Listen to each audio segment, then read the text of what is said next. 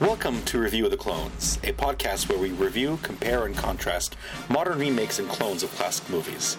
Each episode concentrates on a specific pair of movies, and we run through what we liked and disliked about the original, what we liked and disliked about the remake, and then go through a roundtable discussion about the two movies together. We hope you enjoy the show. Hello and welcome to another episode of Review of the Clones. My name, as always, is Devin Turak, and today I'm joined by a lot of people. Uh, we've got Patrick Leeson. Hello, hey. We've got Paul Sanders. Hello. We've got Patrick Ramsahoy. Hello. And we have Aisha Turak. Okay, I, I guess that's not that many. It's it's It's not that many. It's, it's like not. It's only person. yeah. It's only five people really.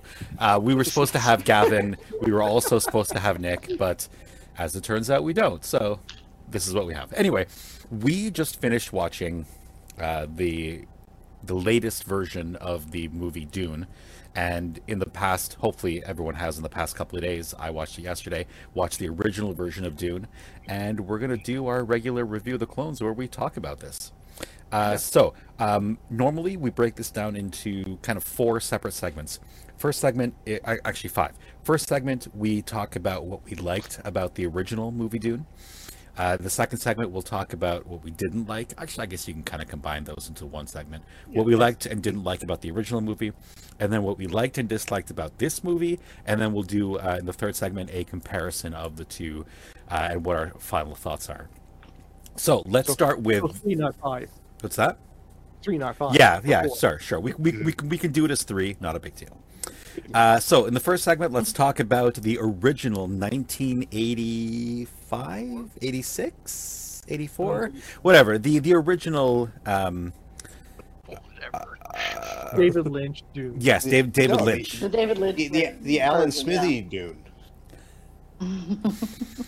Uh, so, what what was what did we like about that original movie? I've always liked the style of it. Mm-hmm. It it looks really good.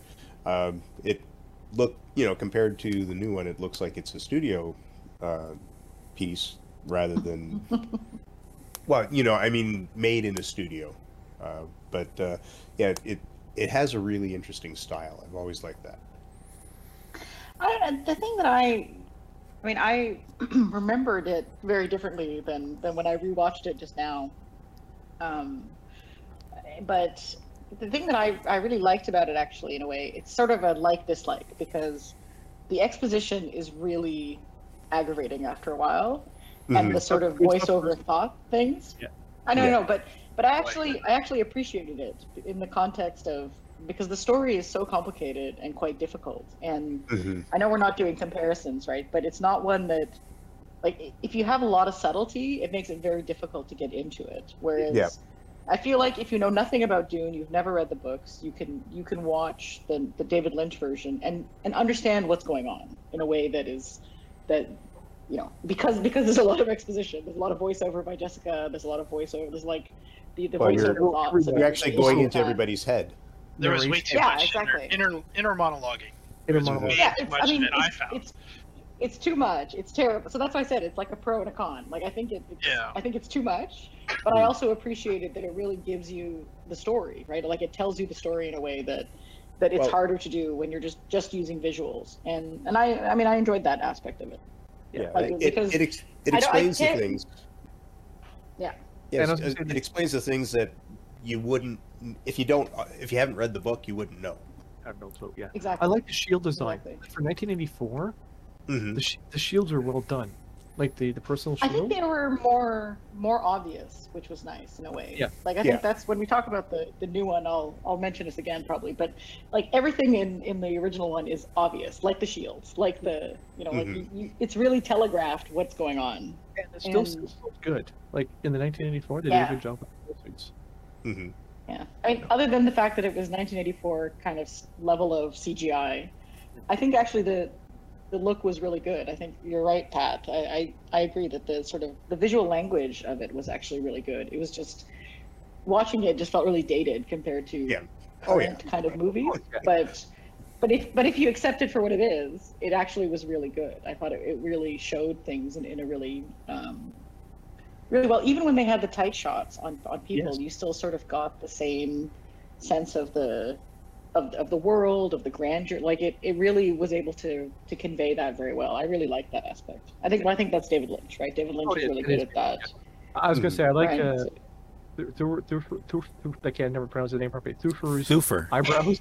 So Did, I- you, did you like them again? I, I was thinking this is the pro con thing. Like it's good that they telegraphed this was, you know, all of these people who are Mentats have bushy eyebrows, but at Mm-hmm. the same time, I'm like, it looks so cheesy. yeah, but it's a stylistic Super choice that was made to make them very obviously Yes. stand out against other types of people. Yes, Mhm. like, yes. it was hilarious. Like, Exactly. the eyebrows that were just like, especially the first guy, Thu- Thufir's like. you Well, know, yeah, Thufir is his eyebrows are really out of control. I mean, It's like they, they took animals the and like, Harkonnen. Oh, that that's I know that's that the a- Harkonnen Mentat is slightly more more uh, subtle. so that that's definitely going to be a con for me when we're talking about the second movie is the pronunciations. But we'll we'll, we'll get into that for the second movie.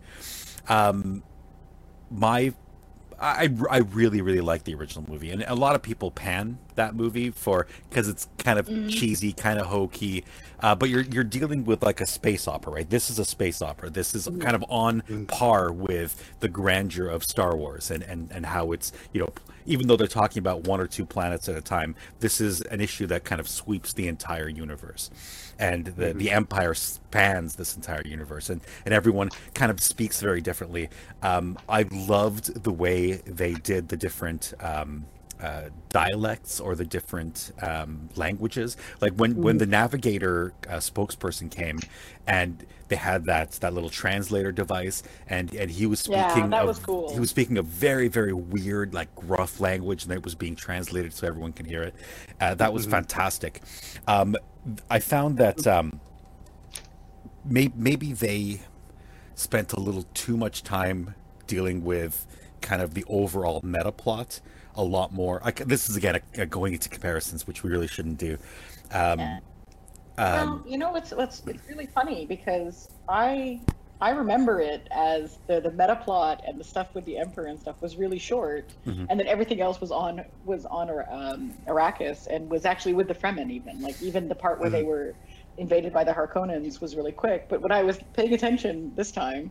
It was like an hour into this two-hour movie was all of the like the emperor battling on, looking at the court, the Well, a- that again, like- ridiculous shot of the of the navigator and his weird floating in the spice thing. Like it was like- there was a lot more than I remember. Yeah. and then actually the yeah it's, it's super ambitious, right? Because like you, like we're talking about it, like it was a, Yeah. the trilogy was meant to be one book, but even the first book is over 300 pages mhm. Yeah. long, right? Yes, yeah. And it's like, and there's a But lot you know- in it.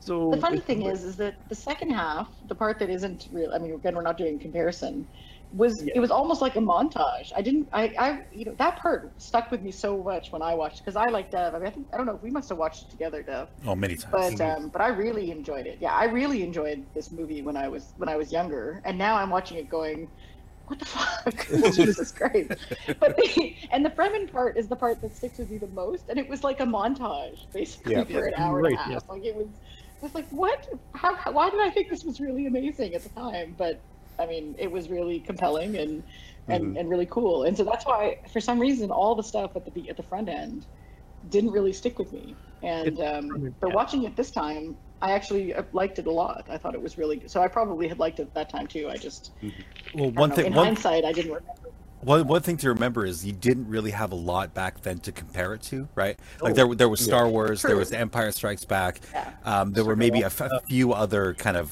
uh, grandiose uh, movies. But- Well, and and the political intrigue is the is the, actually the story Right. to a certain extent until you learn about the desert power, Right. Which is true from the books, but I mean, definitely watching the movie. Well, either it inspired me to watch the book, uh, to read the books, or I had read the books and then I watched them. Like, I just remember getting a lot out of this movie when I watched it as a uh, when I was younger, and Mhm. rewatching it this time, I'm like, oh man, it's a little rough, rougher than I than I remember. I mean, the Yeah. 21st century- the Fremen, they did a great job with the Fremen. Yeah. They did a great job yeah, with the I love their eyes. I think Yeah. the the eye, the blue eye on eye thing, like the blue on blue thing in their eyes, was was Right. cooler. And the Fremen It- suits actually, I think, were also really impressive. Now can we start talking about some of the stuff that didn't quite work? I mean, sure, sure. We, we we can go on to some of the negatives. Everything. Um, I, I, I actually don't have a I lot of haven't said negatives. negatives from the I do. But anyway. For Mhm. me, it's the weirding way, which Yeah. turned it, the voice thing. Like I didn't like that. Like it's that's not the book. The, the The Oh, oh, you're you're talking the the voice attack power. The Yeah. sonic weapon. Yeah, the yeah. sonic weapon. Um, I, I, yeah, you're right. That oh, as weird. in it's non-existent. Yes, Yeah. Like it was in the first movie. yes, No, no, exactly. No, no, no, no. We're we're talking about in the movie. It doesn't No. match up with the book because that's not a thing from the book Yeah. at all. It's something they introduced Oh. for the But- movie. Yeah. Which But the the, one fir- thing the, that the I- original movie or this the new one? The, no, the and- No, original. the We're original. still in the original. Okay. Yeah. All right. Yeah. But the You one thing that I book, have you, did, I did appreciate No, I have not about, the about the weirding That's way. why. The thing I appreciate about the weirding way, I agree with you completely, Pat. It was, I mean, it's stupid and it's annoying because it's kind of playing on the the Ben the Bene Gesserit voice thing, right? That's Mhm. the, kind of the idea that they developed it somehow because of the relationship between Jessica and and um and and Duke, Duke Leto. Leto. In the Duke. But yeah, but but I but I what I feel like at least it gave a bit more context about why the Emperor was so against No, against. because it's a training. Well, no, because yeah, like, because it's it's the, the it's Gurney and them training these guys. Yeah, like but come on. Oh, there's those two guys are somehow the greatest warriors in the entire universe, so that their training is better even than the Imperial. Than that, like, that's a bit much to, to, be, not better. to be It's, honest, they're right? getting Like, close to it. Not better, but they were getting to be like almost as good as the Sardaukar, which is what the whole issue was, right? Mhm. And and also like, when when I don't know. Fremen are like, oh my my name has become a killing thing. It's like no, your name's become a killing thing because you're launching a jihad. Yeah. that's what you're making this become. yeah, yeah, they're they're Yeah. they're making it a, lo- a little more literal as opposed to the original intent, Yes. which was he he which was he is yeah more he's the philosophical, call uh, that that lights the fire and then So and and brings the the, Yeah. the conflict to the universe. Um, the one I had. Well, exactly, because he unifies them, right? So, I mean, in ter- if we if we're comparing it to the book, it's all about turning the, the the white savior idea on its head, right? That it that it ultimately brings destruction. But Oh, yeah, no, it- well, the I book mean, we could talk about the book for what it's. Yeah, the books are a whole, a whole other thing. But but I, all I was saying is that I do feel like the the the motivations of the emperor sometimes. I mean, we'll talk about this when we get to the second second movie he was again. weak in this one. Like in the first one, in the first one, he felt weak because he was Ah. because the navigators were telling him what, what to do. The Bene Gesserit were giving him things. Like he he appeared weak in the first Well, part. But he is weak. I mean, the He emperor is. is is is a Yeah, puppet he- to a certain extent, right? Being Yeah, controlled there's by the all, Bene he's Gesserit. got to balance all the different factions that are out there, Yeah. yeah. and the, and they're all very important to the function of the empire. Yeah. So- uh, I mean, And I that's why I mean saying that, that somebody who has a new weapon that nobody else else holds is a threat to that balance, right? I mean, part of the idea is the balance. So that was the one thing I liked about the weirding way idea is that at least it gave it- the it's emperor some motivation for being because it's quite an extreme thing that he did to, because no, to but in, destroy, destroy Atreides. You I wanted know? to do comparisons, but in the book, the, the reason is because the Atreides Mm-hmm. were becoming very popular with the Mhm. Landsraad. Like they were, you know, they were they're the, the new rising star. Everyone liked Duke Leto. They're very popular, you know, and they're getting. Yeah, a but whole- exactly. But I mean, it's it, it's quite an extreme reaction for they're a little more popular. I mean, in, even a, even a, a king or an emperor But controlling remember, it wasn't just aristocrats. he wasn't going just against Atreides too. He was also trying to weaken the Harkonnens Yeah, Yeah, who together had- to get them to fight with each other. Yeah, Right. exactly. but because the And he- Harkonnens had, had a lot of money and the Atreides had a lot of sway. He didn't want the two of them because ever the two became yeah, but one. they've been Because they would never remember, the become one. They were. Well, no, the idea, yes, it was. The idea was Jessica was supposed to have a girl in order to marry I know off for the the Bene Gesserit to marry Marry him off. off. Yes. hmm To the Harkonnens Harkonnens. Marry him off to the Harkonnens and merge the That was- two houses. and merge the two houses. That was the whole thing for the Bene Gesserit. Yeah, and then their offspring was really supposed to be the the the Kwisatz Haderach. Exactly. Mhm. Or at least the next step closer to it. Right. I say, another thing I did have an issue with a little bit was the the over fetished costumes for s- the navigators. Like when the navigators first co- came in, because I just watched also mm-hmm. Dark City recently, and I'm going, wow, they look like the guys from Dark City. Well, maybe the maybe it's more correct to say the guys from Dark City look like that. Were mm-hmm. influenced by the navigators, you know, Mhm. leather fetish. Well, Well, I mean, if we're eh, since we're talking about all the negatives and, and you're talking about fetishizing things, I think the three fetishized things that were gross in this in this movie were, I mean, the Harkonnen are just so over the top, E- sadist evil. and disgusting. Yep. Mhm. Like ev- everything about them, and they're it's like crazy homophobic because Yes. the yes. Baron is, you know, has this obsession with with young, beautiful men, and it's part of why he's gross, and like it's really, it's really overtly that way. Mhm. Yeah. And the second one, I think, is is in terms of the Bene Gesserit. This, you know, it, again, when we do comparisons, I'll I'll talk about it, I guess, a little bit, but. It's just so overtly misogynistic that it's it's difficult to Well, to listen to especially, them like, I about mean- how this, you know, it's in the books I mean, too, this right? man is going to come and save them. Well, and the, it's true. It's, I mean, it's more true to the books, but the But idea, that- but I I mean, mean, again, when there we're talking books about too, like- comparisons, like oh the well, no, no, but only only a man can look on this side. The the men can, only the men can look on exactly. that side. Only like- the men, like they, the men, can go somewhere where we, the most powerful women in the world, can't possibly go. like, Whereas what in, in, in the new do trans- movie, But also, like, where do trans people sit in this? Uh, there Well, were no that's- trans that's a whole people other back story. then. let's let's let's not discuss that, that aspect of things at the moment but i mean this idea that that the these women who are incredibly powerful but there are certain secrets that that only a man can ever can ever reach right this was made explicit in the text of Mm. the of the movie in a way that i feel in the new movie well again we'll talk about it when we get there but it Oh, was more right. subtle right like there was more subtleties about it So- it wasn't so much The first one is that it had to be a man necessarily Okay, so but while while you're right about that, however, they also very explicitly say that no man has actually been able to do this. So yes, there's something that the women can't Yes. do that a man has to be able to do, but no man has yet been able to do that. Yeah. And, oh, I was gonna say whereas many thing- women have it's true Yeah. but Uh, still. Another issue I did have with the first one is, although they looked cool, the navigator, the space fold thing. Oh. Yeah.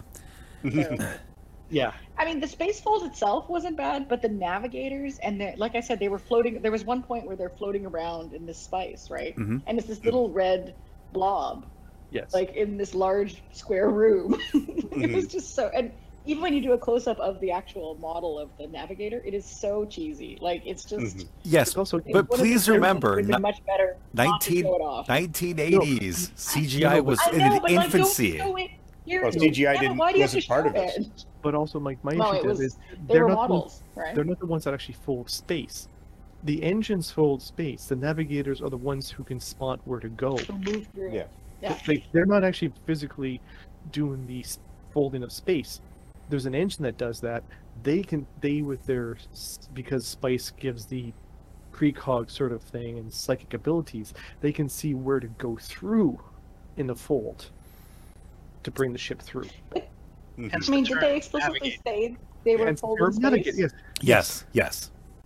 They they do Does it say that explicitly in the movie? yes in the movie the they movie? explicitly say they're folding space and, and they that show it. the navigators have been kind of uh, mutated over the last four thousand years, which is why they look like that. So I actually I, I actually really appreciated how different they made the navigators look compared to regular humans because of you know four thousand years of I- mutation. Sure. Mhm. I agree, but it was just super cheesy. Yeah, yeah, what I, I with get, I get it. Oh, yeah. yeah. it didn't Yeah. look great. It- they could have, like, No. t- if they tried, if they poor redid that today, it, it would have looked much better. Well, Actually, the 1st Mhm. one wasn't too bad. When you first saw him in the floating tank, Yeah, in the that- tank, that was Mhm. awesome. that was cool. That was And cool. That, No, it was and- later when he was floating in the spice. Yeah, Oh, I know, uh, that- dur- that- doing the actual fold. Yeah, you're right. Yes.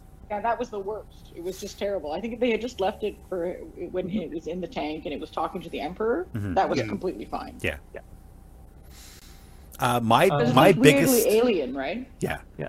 my my biggest negative about the movie is the fucking music, like uh, rock rock Brian Eno. rock opera. 80s rock opera is not my thing, man. I I really didn't appreciate the music. Um, I love rock opera actually. Is this before or after uh, Queen's Flash Gordon soundtrack? uh, before I want to say. Or no, actually, I think it's after. Cause uh, let me just check on IMDb. But anyway, it was Brian Eno, so it wouldn't have mattered what what time period it was done in. I mean, Well, Brian no, Eno it- also has. no, style Toto. It was it- Toto that did the Toto. uh, soundtrack. This is after uh, Flash Gordon. Flash Gordon came out in '80. Yeah. Uh, no, it's Toto that did the music. Brian Eno was the was the music supervisor. Yeah, but the music was done by. It it seems weird to have Toto doing the music when Sting is actually in the movie. Like you'd think they they'd stick some sort of Yeah. police police songs in there somewhere. That wouldn't work at all. Also, Every breath. I, I, I again, I remember Sting having a bigger part than he ended up. True. He, his his role is basically to look pretty and then give like really weird uh, eyes at, at the camera. Like he his facial expressions are so wackadoodle. I love it. Well, and again, I mean, he's there really for you know. I, I mean, it was kind of again when we do the comparison, it'll be an interesting statement. But that character of Freed just has no purpose whatsoever at all, and therefore does not show up in the second movie. Well, Yeah. whole- he actually he actually does have a purpose in the first movie. He's supposed to be the replacement, the the the the the mailed glove. What? Yeah, when when the Beast has uh, basically brutalized Arrakis, he would then get pulled out, and then Feyd would be given as the alternate, and he'd be much more, a little more kind. Exactly, he'd he'd be beautiful. Um, he'd be um, uh, a a little kinder, a little more gentle, even though he's just as evil as as his cousin or brother, whatever whatever their relationship is. Um, but he he was meant to be the second phase, so to to, Mhm. to Well, then no, win their love. Yeah. But he actually never did that, and No. therefore did nothing. Exactly. well, because Well, he never yeah, had chance be- Other, because other than other yeah, than the rebellion half happens before. and, you know, yeah, exactly. Before he can get there. Yeah. I mean, there was one shot of him coming out of steam, Yep. wearing a metal loincloth. Yep. um, like a metal. Yep, pretty much. Or something.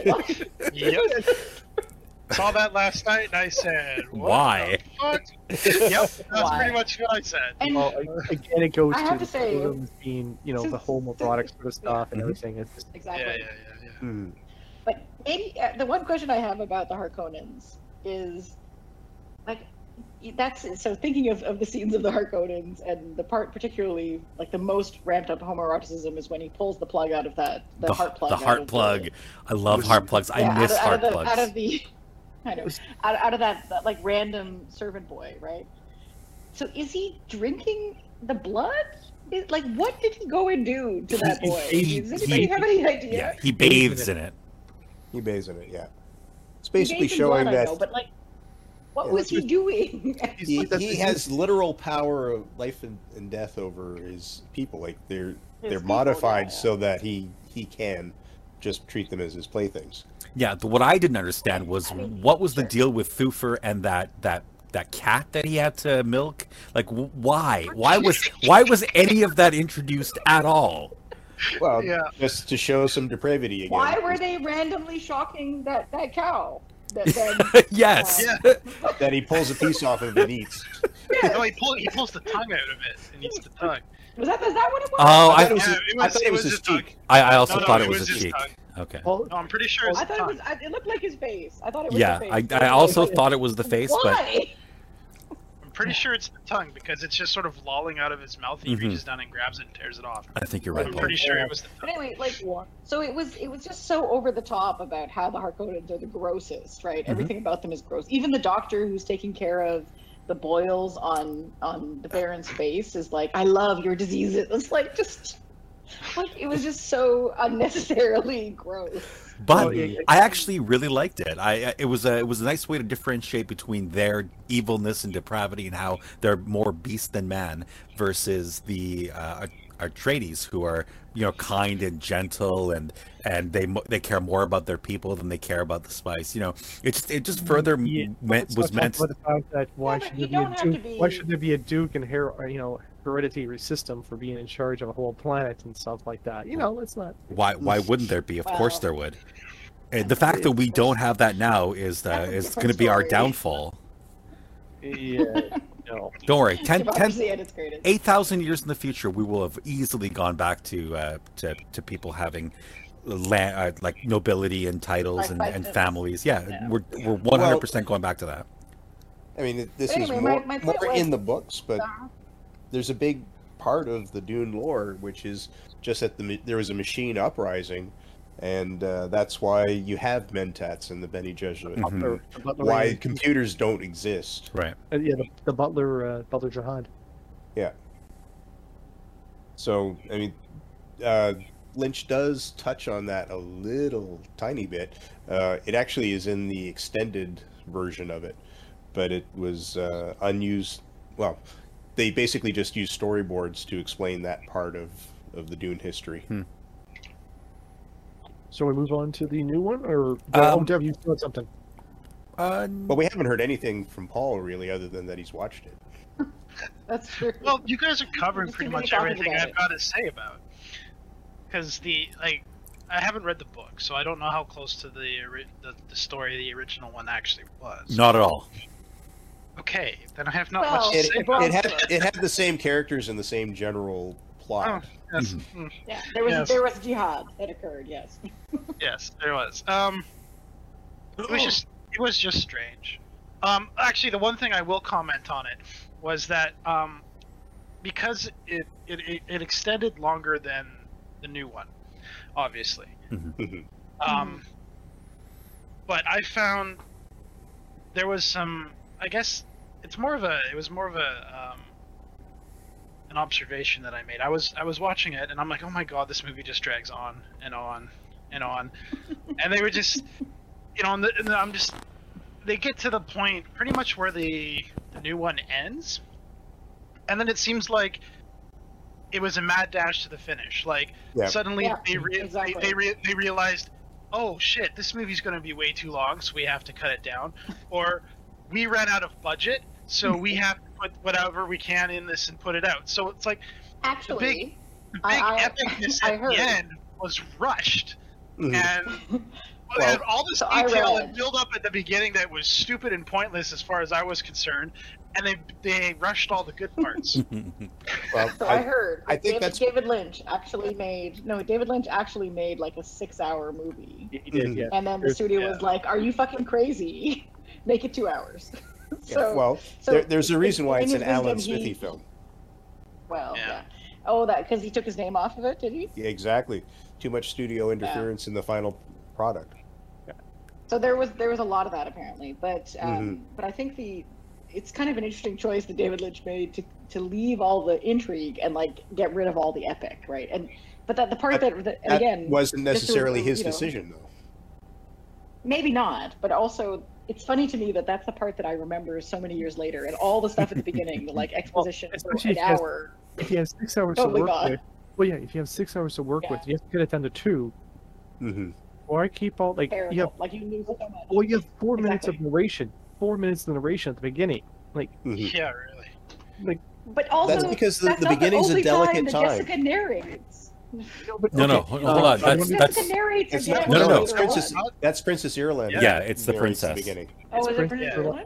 Well, she Yeah. starts. She does it for a bit, and then they go into some more narration uh, for from Paul and stuff like that. Like there's, there overall, there's like the first four and a half minutes is almost narration. There's so much narration. Well, it is Um, because they're explaining Too well, much. the em- the emperor, the empire, and the importance of but- Giedi Prime, Arrakis, and uh, Patrick, it goes to, to Caladan. movie making. Show, don't tell. yes, Well, I I, did like that. the one the one thing in terms of Like- narration that I did like at the beginning was when they they had that sort of computer screen that showed the four planets, Mhm. Mhm. uh, uh, like Yeah. the critic these critical planets. Mhm. And it was presented as if it was kind of a briefing, right? Yeah. Like sort of an, an update Well, briefing. That, that of worked. a- That part, Yeah. that, yeah, that, That worked. worked. Yeah. the, the the beginning narration and later on it was just it was terrible and especially the way she's ridiculous. she's talking, she's telling something, I and then she she's fades out, and then she fades back in. Oh at yeah, there's more, and then fades out. Oh, and there's uh, more. Uh, I was also going to say the one thing I didn't like too much with is the ending with Alia. well, everything they did with Alia is a little weird, uh, and again, this this goes to the the David Lynch vision of the movie more than anything else. Um, in the rain. But Alia is supposed to be weird. true. No, She's but supposed to be creepy. Yeah, but it just And I mean, we know that the books it gets even weirder since like you know. Paul and Alia are you know everything that happens for Paul's sake. I will mention that it that they become that they take on a very Egyptian approach to. no, no, no, no, no. They don't. They, Paul and Alia never have uh, relations. They, they they are co-leaders though. Yes. they are co-leaders, but no, that's not true. In the in the is it the fourth book? I think the it's children. no, was it children? God Emperor, and then leads into children. God Emperor, no. And- It's uh, Children of Dune, where Alia starts going a little. Well, she's getting a little weird, but her and Paul never do anything. She starts uh, messing around with uh, his son. She tries to mess with his son a bit.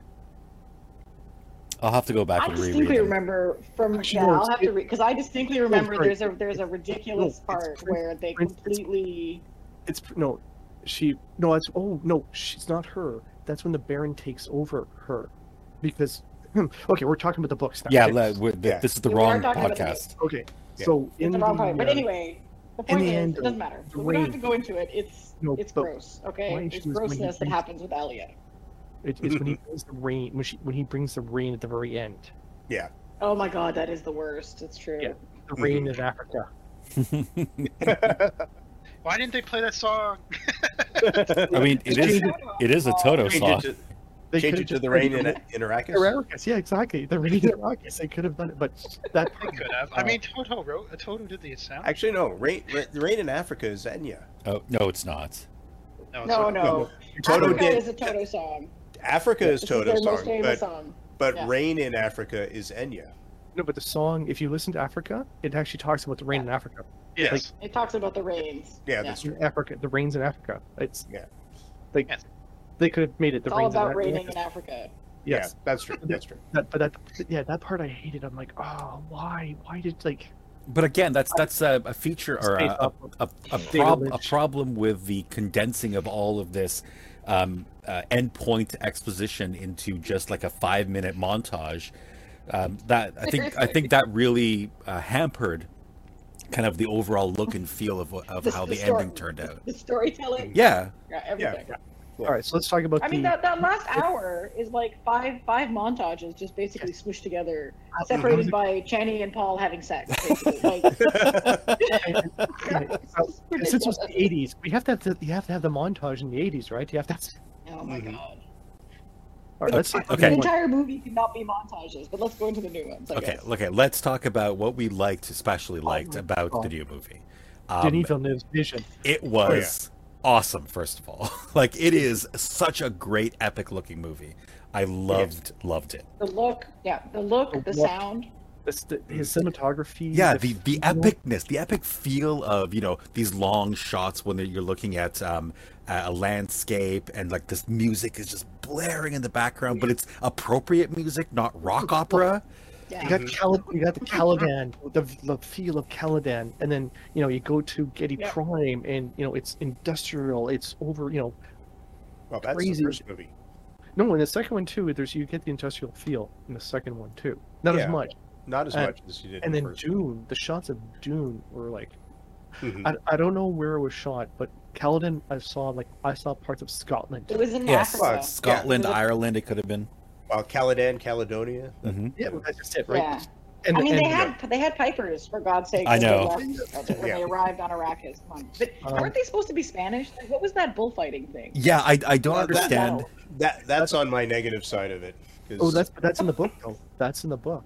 the bull. like, Yes. no, because back I always thought No, that uh, nope, they were that- always associated with birds, especially Nope. raptors. No, well, yeah, they are, but the the, the, the bull and the horns that that that mo- that's in the books.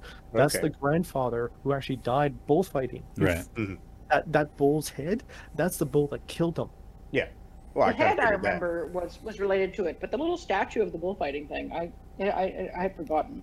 The, the, the Anyway. statue the statue wasn't in the book, but the little statue, like the little figurines, that's just uh, because Yeah. they, they tell a story. So it, I, I was Mm-hmm. okay with that. Um, but I didn't like how Hmm. they, you know, the pictures, like the feel from the castle from Caladan, you know, definitely yeah, that Arthurian sort of, you know, English Mhm. feel, and then to go from that to the desert and everything. Well, that, well, one of the yeah, but that's part of the big that's really- contrast, right?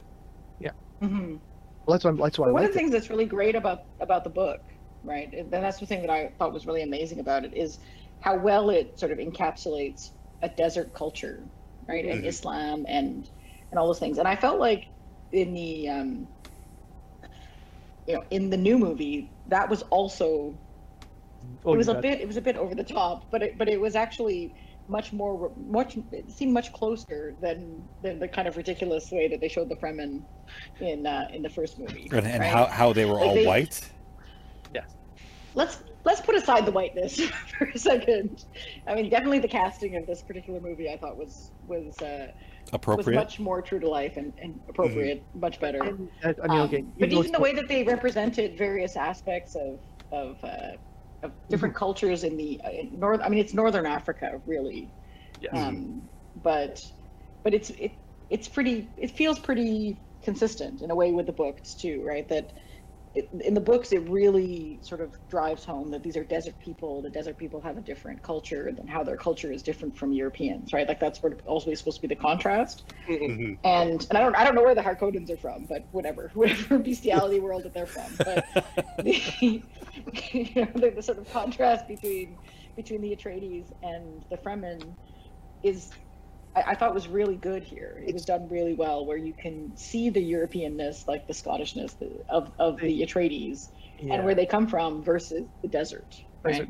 I, I have to like one thing I do like is he did break it up. Just just because like that the book itself, there's so much to it. Mhm. Mhm. This is where. I feel like I don't. want- Like, I, I I like the idea he split it into two. You know, like so this way here, like he can pay attention to everything. Like you get the political Well- going on, you know.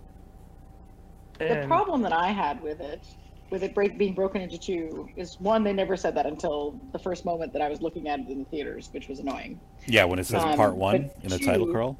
Yeah, and I was like, yeah, exactly. But the second part is, is that if you have no experience with Dune, I feel this is completely impenetrable because there isn't enough exposition. There is everything is really subtle. Like there's so many Mhm. things that if you didn't know that it was happening, you would completely not understand. So Maggie, for example, has never read the books, never seen the first movie, has no concept of this world, was super excited about seeing this movie, really enjoyed the movie actually, but but she was like, "It is so beautiful. The music is so great. I have no idea what is happening in the story, nor do I actually care." Like that was her her takeaway at the end. I couldn't even convince her to watch it with me again. Mhm. like she just she's like, "Oh, it was so pretty, and I really enjoyed it." And it was, and then she fell asleep halfway through because you know the music is so beautiful, and Yeah. and then she woke up, and I'm like, "Well, I can't really explain it to you because you wouldn't understand anyway." Like, Yeah. or I I mean, you can, what, what's happening, you understand, but the broader context of what's going on, what's happening here, that is really impenetrable, I think. And and the, the Mhm. worst part to me, the part that I think really betrays the original story for people who've never seen it and who may end up never seeing part two if they saw part one, is that it ends with this white savior narrative that is exactly the opposite of what Dune the books intended. Ho- Hold Right, on though, like, he, it's- he actually touches touches upon this when he's in the tent, Yeah, uh, having his vision about subtle. how.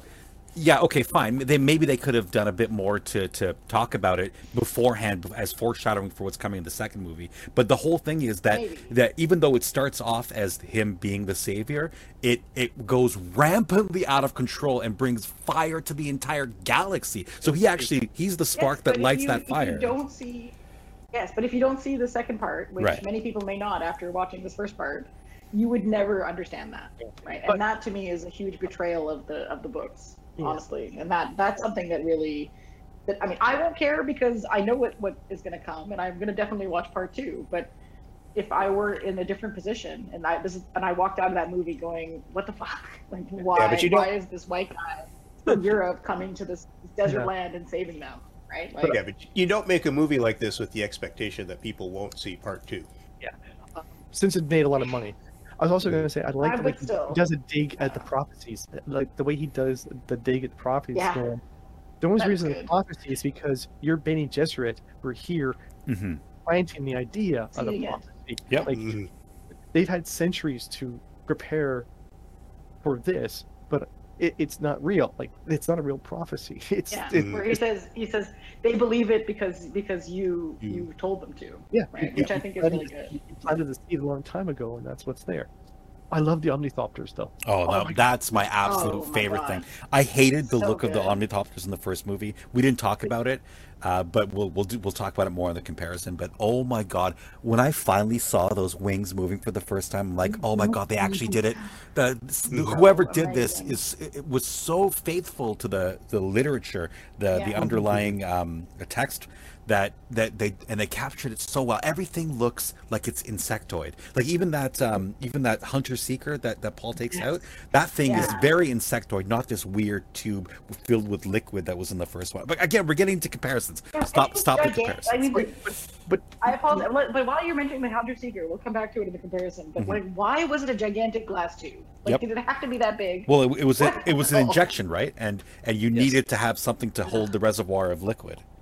Yeah, but oh my god, um, really? Come on. the, the music You in could this have just was- had the Bene Gesserit had one little neat poison needle that could kill everybody. Apparently, that he that she put at the point of her of her thimble that she was pointing at at uh, Paul's hol- neck. hold on, one the- once again, you're scene, you're right? you're you're forgetting about the, uh, the again. Where this is a comparison of the original movie and the new one. No, in in the I'm, no, I'm talking about in the old movie. in in the original, she she had a thing on her finger with a long vial and a Mm-hmm. and a needle, and the vial held that liquid.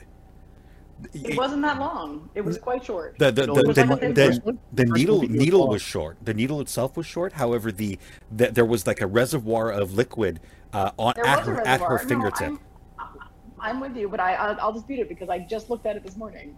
yes. It wa- or like earlier today. It, it actually isn't like a, it isn't as big as that Hunter Seeker is. Like. No, no, no, it's not. It You're right. You're right. It was fairly subtle. I Um, mean, you could have made that that thing much much smaller and still be I think, Effective. exactly what you wanted it to do. So um, I like the, the actors though; they did good. Cho- I, I'm not Jason Momoa. I wasn't too sure of as Duncan. He's great in every movie he's in. I've I've Okay. never had a problem Well, problem When with him. first You know, his when I first I heard his did- name, I was I like, think- I don't know.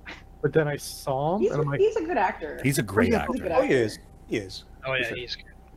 I really felt like the one thing I did like about about Duncan, particularly, um, is that the relationship between Duncan and and Paul? Paul? is this really sort of brotherly, big brother kind of relationship, and it was and it was played really well, right? Like all the mm-hmm. scenes that they had, even though they were very few, were really good.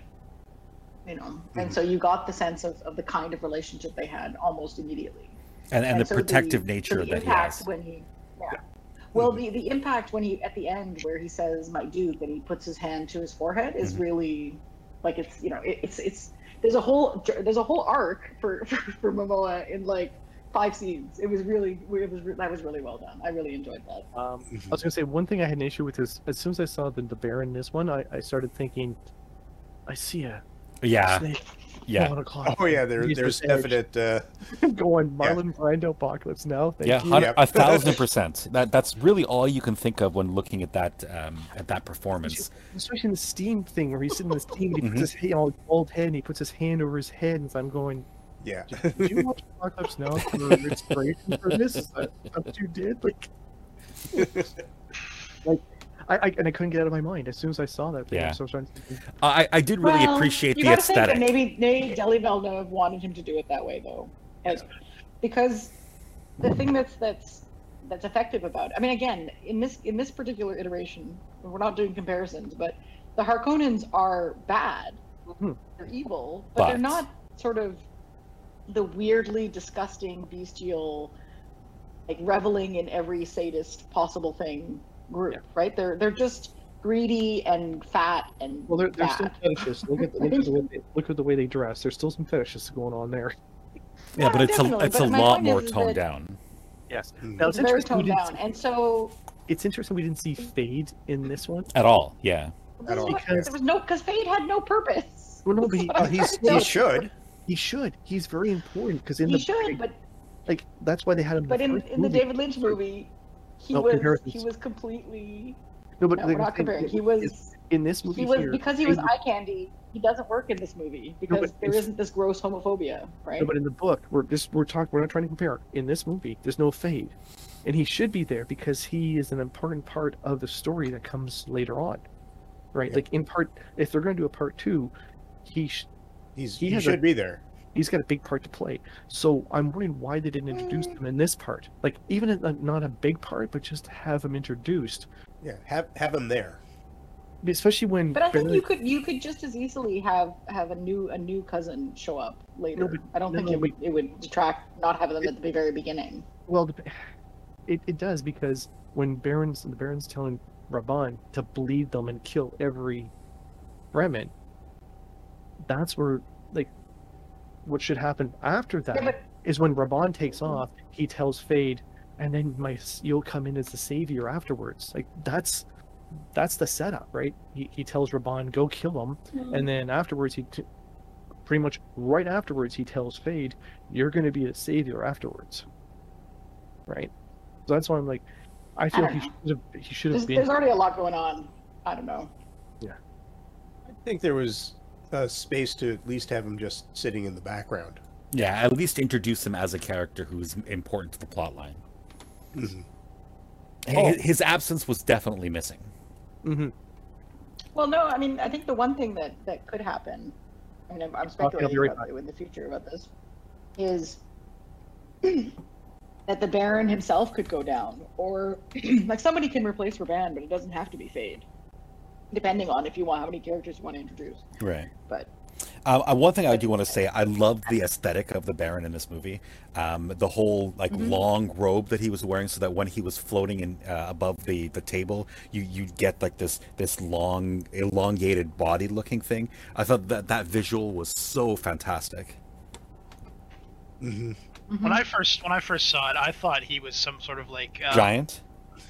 giant. Yeah, I I thought like because I'm like is he part like um I didn't, I didn't realize that he was floating Mhm. Mhm. Well, well, when I first saw when when he's in that steam bath in the very beginning, you actually see the the glowing um, Well, rings no, on his I- back. Yeah, but I, I I just thought I'm like I didn't I didn't realize that that was like any hover technology. I thought it was like oh cool he's like cyborg, you know. That's Hmm. that's what I thought. I didn't I didn't put two and two together until much later, and I was like oh he's levitating. Oh it's his back thing. That's okay. that's probably because know? you, haven't read the books. Because in the books, the No, of not, levitation no. is is prevalent. Because he's It's so large, the levitation is yeah, the yeah. only way he can kind of get around. It's like his mobility scooter. Yeah. But he's not actually in the book. He, I don't think he's actually levitating. It, the the devices just just take up his him- weight so that he can there. actually move. It's called around. a suspensor we harness. around. Right, right, It's right. a, Yeah. a Yeah, Spencer exactly. Field harness.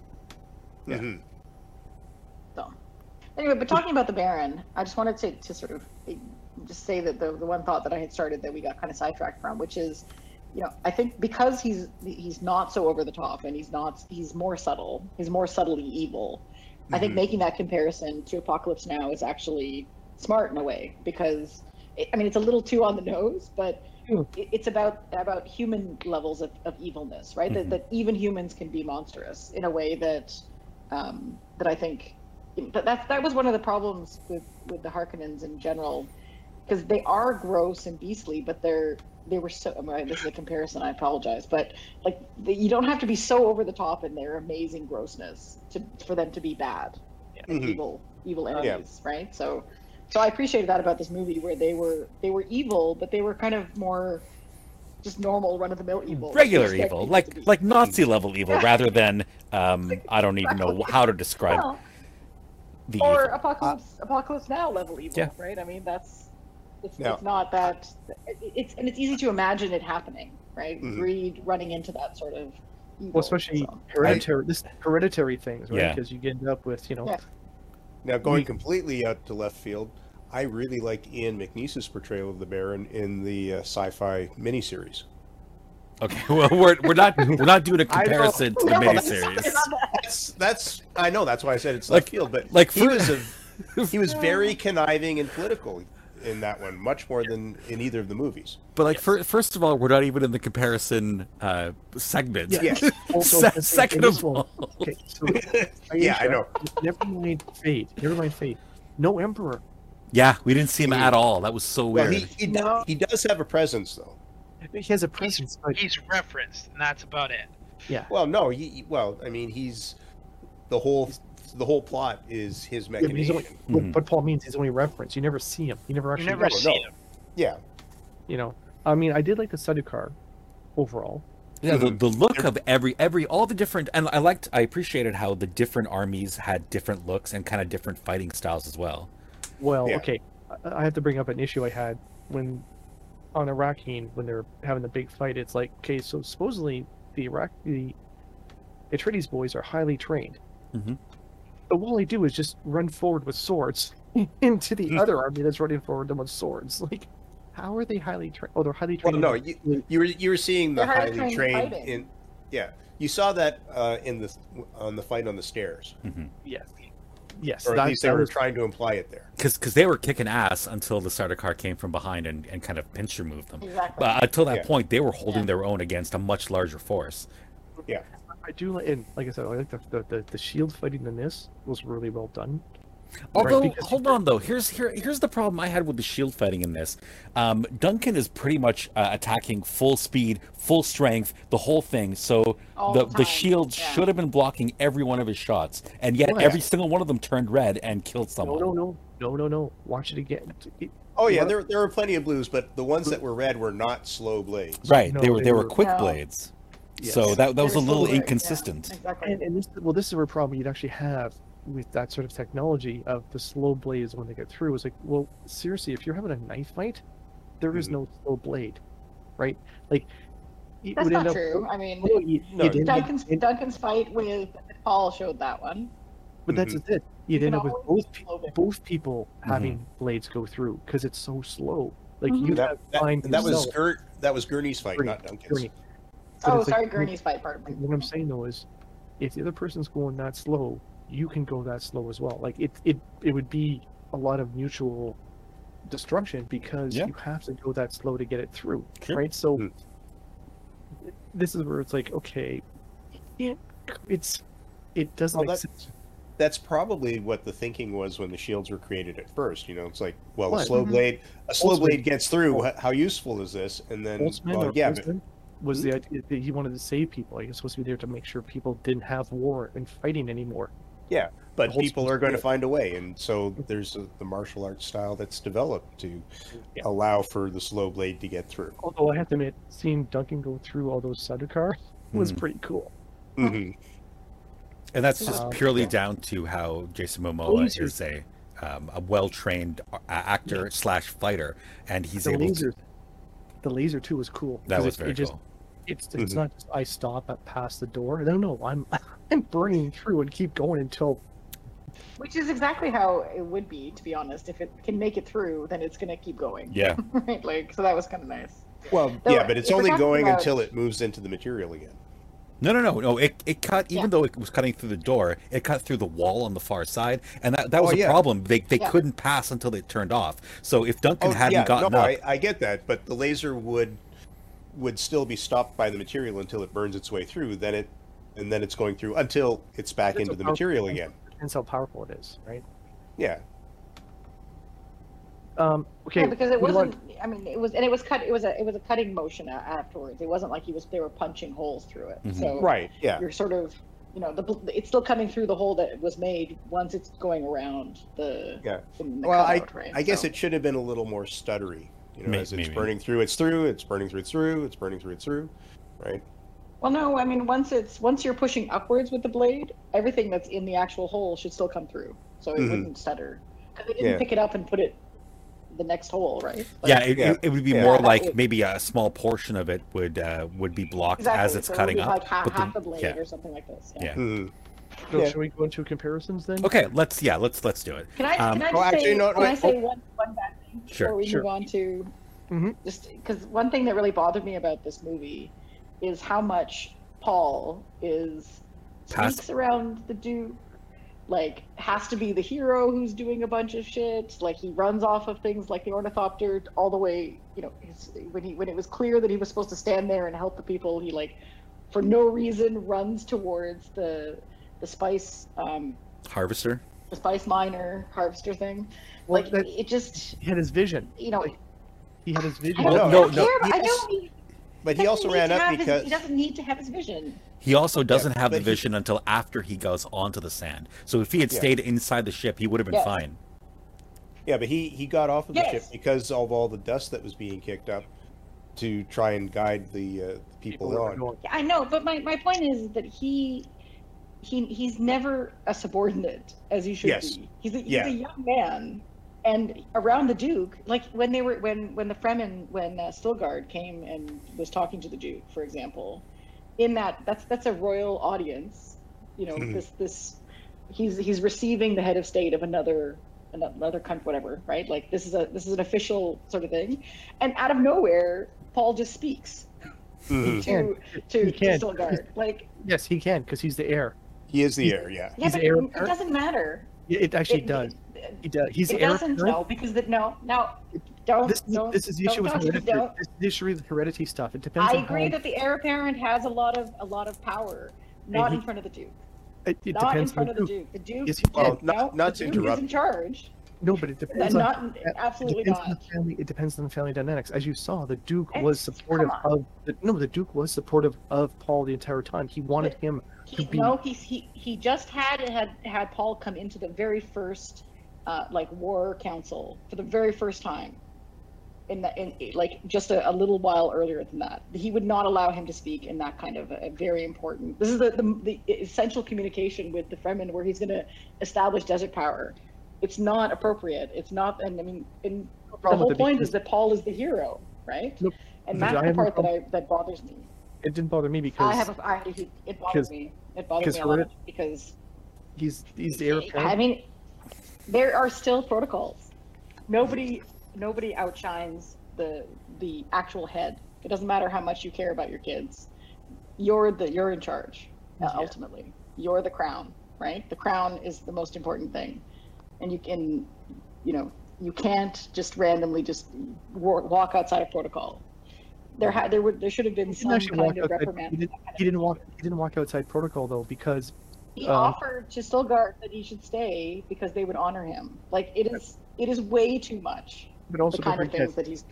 other uh, Gurney was talking to him. Other people were talking to him as well. Like it wasn't just the Duke. Well, no, Gur- his- Gurney Gurney was there as the actual uh, envoy between the two, so he's he's bridging the gap. Oh no, So, that that, Oh, that that was was Duncan. Duncan. No, Duncan. Duncan. oh, you're, Duncan, you're, you're right. You're right. That was Duncan. But Gurney was there. Duncan, Duncan only spoke because Duncan only spoke, if you recall, when he when Stilgar spit.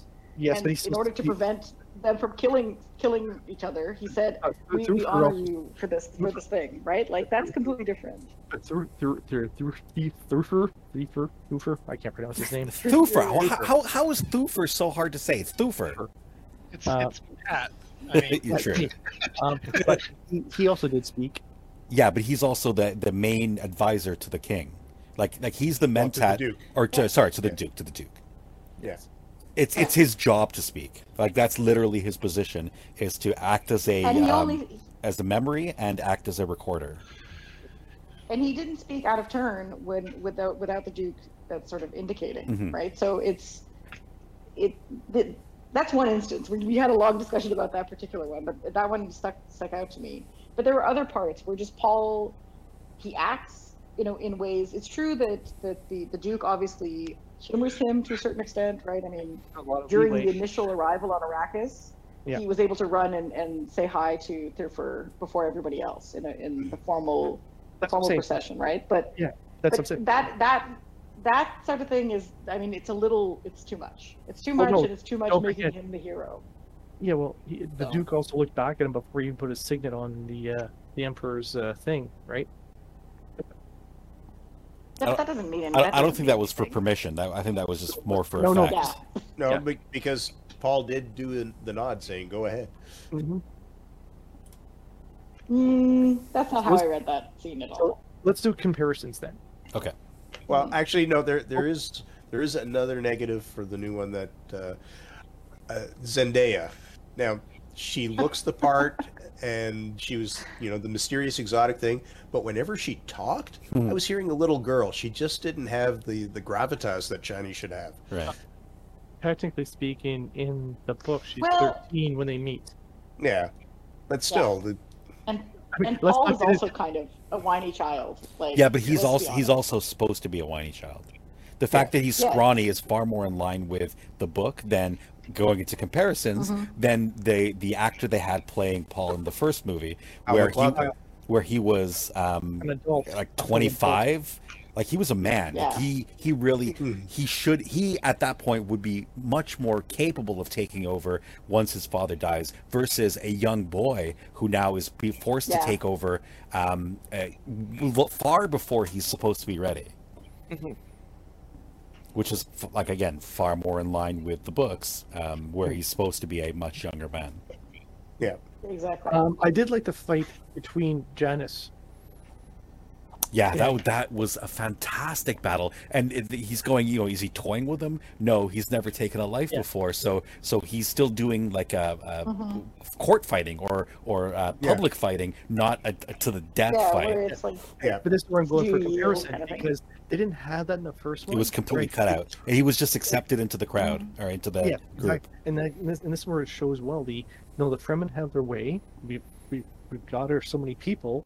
You killed one guy, now you're part of the tribe. But yeah, the whole the whole fight of you know, okay, I'll be the champion, but and he's obviously super skilled. Like I mean, it was obvious he was he was okay. Once I've got your measure, Jar, Jar, Jamis, I Mhm. can kill you anytime, but I'm not going to. And when he goes yield, and the whole crowd's like, what, what? So Now, it's- that- well, I think the fact that he did it more than once shows shows the Oh level yeah, of he skill. did like Yeah. what Yeah. six or seven times. I I think it was three, but yeah, It was Three. yeah. But when he first yelled yield, when he Mhm. first yelled yield, the whole the whole the rest of the tribe was like, what? No, that's not how it works. that's not how it does it. Well, See, yeah, but I he mean, didn't but I know think that, was, though. Nobody said that to him. Nobody told nobody told him that originally, and then it was, but it was well telegraphed that, Mhm. that this was, you know, that he had to build himself up to actually I killing mean, him. he, he should have. I, I, I think. I think he. I mean. I mean, they left the groundwork saying it's like it's like okay, yes, we're not telling you that you need to, that it's a fight to the death, but this guy is going to kill you. He's not Mhm. going to give you the option to yield. Well, so no, but that's what Paul he has been should. He might have been able to figure out that It was to the yielding death. is not a thing.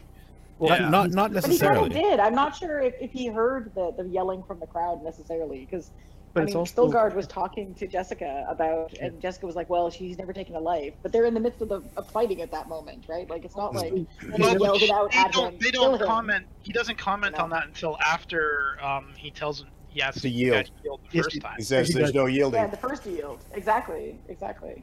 but that's Yeah, And then- that's, that's when that just builds himself conversation with. Jessica starts. So he hmm. didn't know about that. And yeah, Yeah. come on. To be honest with you, he's not really paying attention to what people are saying. He's That's No, what yeah. I'm saying. Yeah. yeah. He's fighting. He's in the middle of a fight, so there's And not. It's not like he knew any of that stuff. He just And, figured it you out eventually.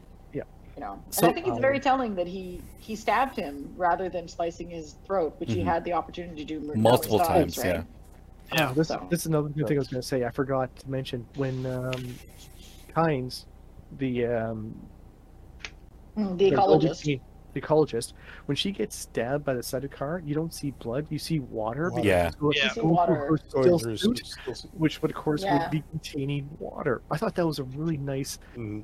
gesture to show. Um, I thought I thought about it afterwards, and I'm like, yeah, it should have. It, it the water was a great thing because yeah, it did show going through the Second still time suit. should have There should have been blood some Yeah, blood. but but it should have it should have been more like um, a very like pinkish water, Yeah. you know, because there would be blood.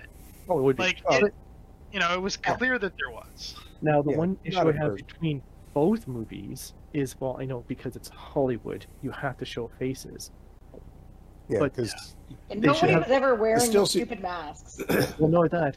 No one was covering their eyes. Mhm. If you what, if you go to people who in the desert, Oh yeah, no. Uh, they have sand in the eye is a terrible thing. Well, first Yes. you go blind. It's called. It's same as snow blindness. Mhm. There, you can go blind staring at the sand, reflect. You know, the sun reflecting off the sand for so long. You will go Mhm. blind. So that's why they have. But it's You know, but it, it's not. but a, they don't cover a- their eyes in the desert either. They usually have like little slit slit kind of um, Well, yeah, because but you have to see still. slits. They, they don't they don't use glass. They use No, no, slits but- and things like well, that. little slits. Now they use sunglasses, but they have little slits, right? But Wow. that's what I'm saying. Yeah. That their eyes, if you looked at it, they weren't little slits. They were pretty much. They had nothing on their heads. That's true. Yeah, But that- I, and- but I was annoyed about the fact that they never put. They had these masks that Yeah. were supposed to go over your face Yeah. that But no at one end, ever Hollywood- puts on ever for any reason. well, that's because you know they, they learned from Bane in the in the Chris yeah. Nolan movie. exactly. now, Now, what. I was uh, a bit disappointed with the inconsistency about the crysknife. hmm uh, because uh, when Shadout Mapes gives it to uh, Lady Jessica, she pulls it out of the sheath and then puts it back and hands it to her. And when you had the fight scene, uh, you know, before the uh, duel, all the uh, Fremen cut themselves with the knife. Oh no, and that that's was because before, that was not before the duel. That was after Yeah, that was Stilgar said that's after Stilgar says, "I have spoken." They're going to Yeah. be protected, and he cuts his Yeah. cut his wrist to show, "I'm making this is my No. honor." No, no, no. That, that's not that's the, not what the, that the means. Chris knife cannot be drawn without drawing blood, and if it doesn't draw the blood of the enemy, it you have to draw your own own. blood. Yep, that's that's definitely from the books. There's two. Yeah. There's don't. There's two different types of crysknives. There's the ones that have to be also kept next to your body for the heat, and it's it's not the blood. Um, the one there's ones which are, the ones which are personal, which you have to be next to your body because it needs the heat, or else they they wear out. There's other ones which are, you're allowed to give as a gift to other people. Very rare, but it happens. But they don't Mm. need to require. They don't require blood. Okay. Um, the one thing I was super confused about in Paul's visions of the future, um, he's he the uh, he's being taught how the ways of the desert by a guy, a specific guy. That specific Mhm. guy is the guy he ends up killing in the duel. So what the fuck? This is actually something I because I, wasn't sure if it was actually that guy who taught Stilgar. him in, in It's the Stilgar. future, or if It's it's it's, it's- not I Stilgar. It's definitely it's definitely not not- Stilgar. It's, I- It's not I- I- in the It's a- vision, it's not It's somebody Stilgar. else. no, but, don't forget but it's also. true because he has that vision right away you- before he kills him, right? He Yes. has he remembers. but the- keep in him. mind, in, in a in a way, he did he did teach him. Yeah, exactly. He, he Mm-hmm. was teaching him to grow up.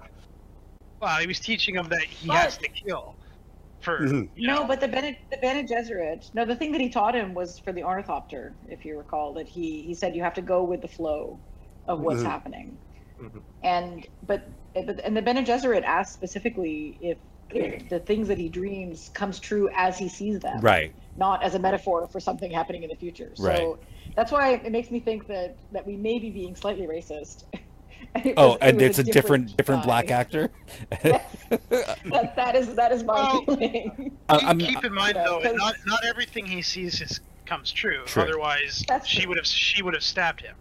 Uh, that that's coming in the future. There, there there's That- a That's reason. coming in the future. Yeah, that's that's in book Yeah, two. that Or will- sorry, movie two. definitely come. Jamis Jamis kills him in his vision. Jamis kills him. Well, Yes, that, that's true that's well. true. Jamis does kill him in the in the, in the vision. Yeah, And- and in fact, by stabbing him in the exact same spot that he stabbed Jamis. Yes. Yeah. So But- he's He he's, does he's he? now Yeah. just Yeah. miss that when Yeah. I'm looking at it? Yeah, Jamis it's, it's switches, Okay. switches his knife's hand Mhm. and then and, Mm. and then stabs him. Yep. And so Paul saw well because now he's actually seen sort of see Right. potential. Oh, I guess he There- there saw could he saw his death. be two, two So interpretations. Yeah, Yeah, so then he was seen- able to avoid it, I guess. Yeah, because now he's getting to the point. Well, this is where it's hard to do in movies, hmm true precog sort of vision stuff, Mhm. without like without just putting it out there for everybody to see and go, oh, okay, right? Because you have to be. So it's hard to do. Yeah, exactly. Yeah. Um, Well, actually, uh, that, that's reminding me of you know, going completely out again, but Loki, the uh, Disney Plus series. Oh yeah, that was. But they they handle that issue in the in the climax. I haven't seen it, so don't talk about it. And Well, that's why I didn't want. That's why I tried to say it as much as I did. do- Off, quit going off the I left field, dude. Stay on Yeah, but you were, you were talking about. Can't stay on, dude. Recognition. um, so anyway, so we're still doing comparisons, right? Yes. Well, I, I don't. We sort uh, we officially haven't we started. get to? We haven't We have- officially Oh, we haven't started, started but but We we've been doing it kind of throughout. Um, so what I'm saying is also is like, I like that the they only did half the book. Mhm. Like I feel that makes it, it. I mean, I know it's disappointing to, when you go in there and it says part one. I understand. Well, the the worst But- part is that they didn't start even start Oh, filming the second movie until like a few a few weeks ago. So they hadn't even gotten really the green light to even do the second movie until they saw how well the first movie did. I really Oh. wish they would have But- had to film them together so that you could Yes. um you you could maybe i instead of having to wait two years now for the next movie, it could come out you know It- next it Christmas. It does still sort of work though because in the books and in the first movie, it's a period of two years True. that goes by, right? True. there is a Mhm. gap. Yeah, it depends on how they use it. But This is not a montage, um, right? Yeah. what are you gonna have a, What a else? whole two-hour movie with nothing but montages? of them learning. How, well, I, thought, I mean, at I mean, they got the, the sa- they got the, the the riding of the the sandworm out of the way, so they don't have to show that like halfway through their montage after he teaches them the weirding way. You know, yeah. Mm. Yeah. Okay, which so the doesn't Weirding make Way, sense at all. the Weirding Way was great because that's actually Weirding Way is a Bene Gesserit way of training of fighting. Mhm. That's a that's a Bene Gesserit thing, right? So the the Weirding Way in the second one was But much better. they, yes, the the weirding Mm. way in the second one was much better. Um, Yeah. But my point was is that in the first one, he he calls it the weirding way when he's teaching them about the voice the voice activated weapons, Mhm. right? So that they call was just- everything the weirding way at that point. Yep. Which is not the ca- which is not even the weirding way, but anyway. No, the fighting like the fighting style, I can I can handle that being called a Weirding Way more than the, the sonic weapons. Right. Yeah. Well, definitely. Well, Yeah. because the, I mean, the because weirding way is. is. supposed to be a fighting style. Yeah. Yeah. Um, And it's I the way like- that Jessica, the you know, disarms Stilgar, Mhm. right? And It's because of her weirding way. no monologuing.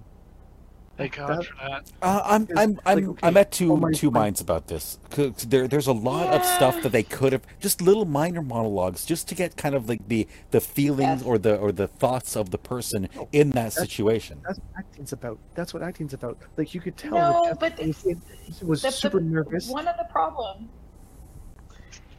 the problem with with the second movie, in my opinion, is it's it's so subtle. Like there are so many things that are incredibly subtle that if you know what it's hinting at, you completely understand. Jessica having a complete freak out about the Bene Gesserit mother, for example, or Mhm. any of her facial facial features, are I mean, you understand them if you know about her and her Bene Gesseritness and the fact that this was her mentor, like all these kind of things that that in the first movie, as shitty as as those voiceovers are, were helpful, right? so you're like, oh, okay, now I understand why why they're having this emotion or what's going on, right? I prefer. Whereas- the- I prefer without. Well, I, I would prefer also that people use visual language to describe things. However, if it's so subtle that that You're you not need to gonna- have read the books to really understand, it's not Yeah. going to work for many people, right? I mean, 'Cause- you can't assume that everybody has already read the books before Right. they come and Mm. see your movie. No. it's just not. It's not right. Like, like Doctor so- Yueh doesn't make a lot of sense in this movie, right? Actually, I Well- felt that he made more sense in this movie. If we compare Doctor Yueh's, I felt his Well, his no, motivation. just- yeah, the motivation. the motivation is there, but uh, well, it's it's the same motivation, you know, freeing his wife from the Harkonnens, but No, You don't it's- in- understand- In, the first movie, it's not freeing her. It's she's already dead. Is the implication? He wants to kill the Baron. No, no, no, no. no, he no, no, no, no. in He, no, no. In in the She original says- movie, He says, "I'm going to join my wife." no, Yes. in the Yeah. original movie though, he's um, he's still trying to get his wife to be released. The whole point is that Yeah. she's been captured, and and That's in the second movie, If you, the- Yeah, if you, but- if you, if you, I mean, I, I literally just watched it right before we started the, the second movie, and he Same says, she, "She's dead. No, no. Right. Like I'm you have I'm, to kill the I want- dude. You have to kill the Baron." Mm. But it, I'm really getting at uh, the the fact that his betrayal is such a sh- shock to everyone because of his imperial conditioning. Mhm. There's not a single thing Mhm. mentioned about his conditioning, and that's what the the diamond Yeah. symbol is. right. and, Yeah, well, that's yes, where that's- that's okay, the monologuing does help, right? Yeah. Because Yeah, exactly, They, 'cause- monologue I think Jessica Jessica points out at one point in the first movie, right, that that oh he has this imp- you know it's amazing his imperial condition something like somebody mentions it at some point Yeah, about No, yeah, she she she, And start, she starts definitely- questioning him, but then goes, but his symbol that of the imperial conditioning means he should be trustworthy. hmm Right. So it definitely is Right. mentioned in the first movie. They they don't Oh, talk yes. about it Yeah, at all. the in the second second. movie- yeah. Yeah. But in the second movie, I, I agree. Again, it's about the subtlety. Like it's expected that you understand. Also, that you understand that the that the diamond is is Yueh's symbol, and that's supposed to show when they're on the ornithopter, for Mhm. example. get that. You don't get that. in the Yueh's first one, helping really. I, I got No, it in the first one, but I did not get it in the second. Yes. No, because Well, because it's they say it in the first one. Yeah, they, they very It's a voice specifically over say reason. Yueh's Yueh's symbol. symbol. Yeah, Well, it's also Yeah. in the second one, it's hard to tell that that's a diamond. Yeah, true. hmm yeah. And I didn't I didn't like random scratch. I didn't like the fact that the mentats didn't have that that uh, signature blue lips from drinking the uh, Well, the They liquid the Red lips. It was red or, lips. or red. Yeah. Yeah, Red lips. sure. Yeah, they they had a, they had a little um, tattoo on their lips instead. But the whole purpose, like the whole reason their lips were like that in Yeah. the first place, is because they drink this this fluid to help make their minds work like a machine. That work faster. Yeah. Yeah. Yeah. and that Yeah. that's completely kind of So- glossed over. Yeah. Okay. Well, so let's let's go like- through characters. like the, well, I did like the fact that for the mentats that um, I mean, no bushy eyebrows, but also the, The eyes? when they rolled their eyes Yeah, back that was in pretty order cool. to do the calculation. That was pretty cool. I thought that was Yeah. Yeah. because that it was- really indicated this is a machine. This is not like regular humans. They've Mm-hmm. done something to them. They're somehow modified Yeah, I like act the- differently I- than others, right? I like the new Duke better than the first Duke. Yeah. yes. Uh, he's fleshed Well- out more. That's actually one of the pluses of Yeah. the, the movie. He, you can see why he's important to Paul. Oh, uh, something I forgot to bring up during the negatives from the uh, the first movie. Uh, at at one point, I'm expecting when The there's an no, you- when there there's no the accents were great in the first movie. The second movie, that's a negative. Um, it, w- at, at some point when um when the uh, archeo- archa- conservationist and the Duke are having a conversation. Ecologist. E- ecologist, right? Um, I was expecting someone to say, "Open the Janus files," because those two are are the same actors who are the Chief Justice and his second in command from fucking um, uh, Judge Dredd. Uh, and and I'm just expecting someone to talk about the Janus files. Like I, I could not get over the fact that that Max uh, von Sydow Oh, and that other guy are both playing um, different Yeah, I roles. expecting- I was expecting You're like the only person in the world who I was expecting up a on it. Sure. Uh, that's because I love Judge Dredd so much. Yes, exactly. Nobody else even liked that movie. Oh, I, I, I was expecting a submarine quote. Das Boot. Food, yeah. Okay, back to, back to I don't know, I comparisons. mean- do, you- do you guys want to do you guys want to go through a character by character like- comparison? I like the Yeah, uh, let's do that. I like Jennifer in the new one. I, I really like Jennifer in the new one. Or Jessica, Jessica. Jessica. Jessica. Jessica. Or just, uh, yeah. Uh, I mean, I, I do like her, except why does she have to whisper all the time? Like, what is with her gravelly, whispery voice? It's really I, I think that's just her voice. I, I think that's the actor's voice. Okay, but uh, anyway, then fine. I- Then, I, don't know. Pick somebody who is a better better speaker because it was super aggravating her her ridiculous whispering. I, I, I really liked her better than the original Jessica, mainly because the the original Jessica just looked pretty, but didn't really have like um, a presence. Whereas I felt that she was not only pretty, but she also uh, she just seemed to to fill the character better. Well, Hmm. it was interesting because in the first the first movie, I felt like Jessica didn't even become at all impressive until until even after Leto dies. Right. To Mhm. be honest, after Leto dies, then she sort of comes into she starts acting like a, a normal person because one of the things that I thought was really interesting about the two the difference in the, between the two movies that I appreciated in the second movie is that part of the reason that she went against the Bene Gesserit in the first movie, it's said explicitly, is because the Duke wanted to have a son, hmm Mhm. and she loved the Duke, and she she gave up everything for the Duke. She went against all of her conditioning. She did she would do anything for the Duke. In this movie, they gave her. It seemed like they gave her a little bit more agency. That she was Right. that she was trying to make the Ben- the, the I can't pronounce that stupid. The stupid Kwisatz name. Haderach. Qu- Quidza- Quasi- Kwisatz Kwisatz Haderach. Swithat, blah, whatever.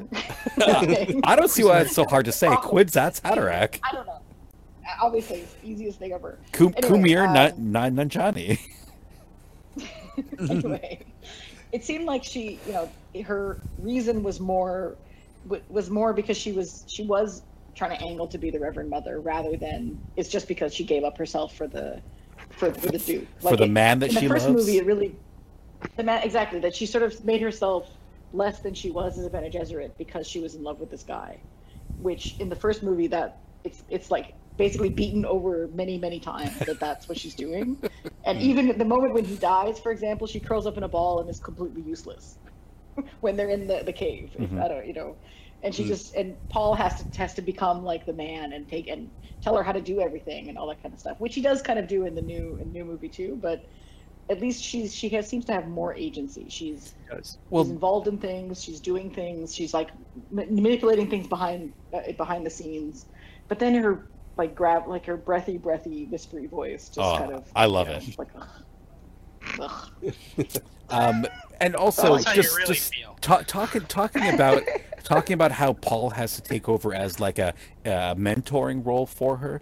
That that really only Mhm. applies when they're in the desert because he's actually been studying the desert. He's the one that has the knowledge. She's been worried about other true. things. So she she she's True. never really like she's never even expected to go out into the desert because she's really just a um, uh, someone who stays back uh, in the in the home, takes care of the the the property, Yeah. like the tr- the traditional wifely role, while the man goes out and does the adventuring.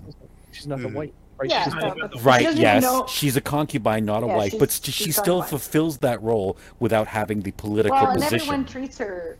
Yeah, everyone but she- treats her as as the wife. Of the, of Yeah, the she and she Yeah, is more than a concubine. Yeah. And she wouldn't Yeah. wear this. She wouldn't. You're right. She wouldn't be wearing a still suit or anything because she was Right, exactly. She she would never would have had a still so suit created for her. Like when she walked off the uh, the the ship, Yeah. everyone's in plate armor, and she's in like this long wearing the flowing and the Well, veil. except Paul.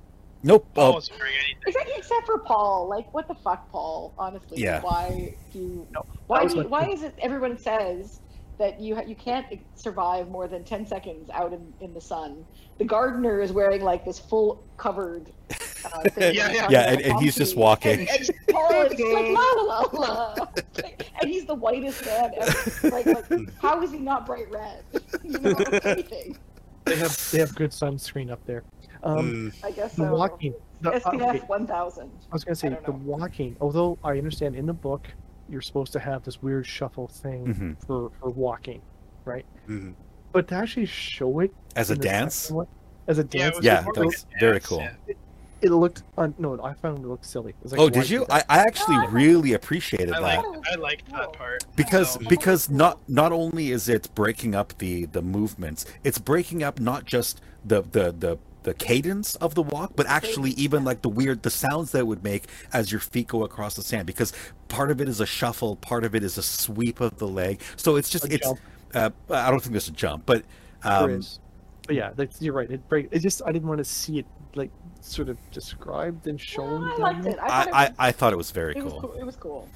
Uh, it was definitely an improvement over the I like that. weird steps that they were taking um, when they were walking in the first movie. Like like orig- in the original movie, when they're the whole group of them are walking over the top of that dune, you, that it almost looks like they're marching. It looks like everyone's kind of walking in step, which would be the worst possible thing to do. Yeah. Like you, yeah. you didn't really see any sort of like break in their cadence. Whereas in this, when they're doing their their funky desert walk, um, it's it's very clear that that's what they're doing and they're, doing and why Yeah, they're doing kinda it. Back and forth.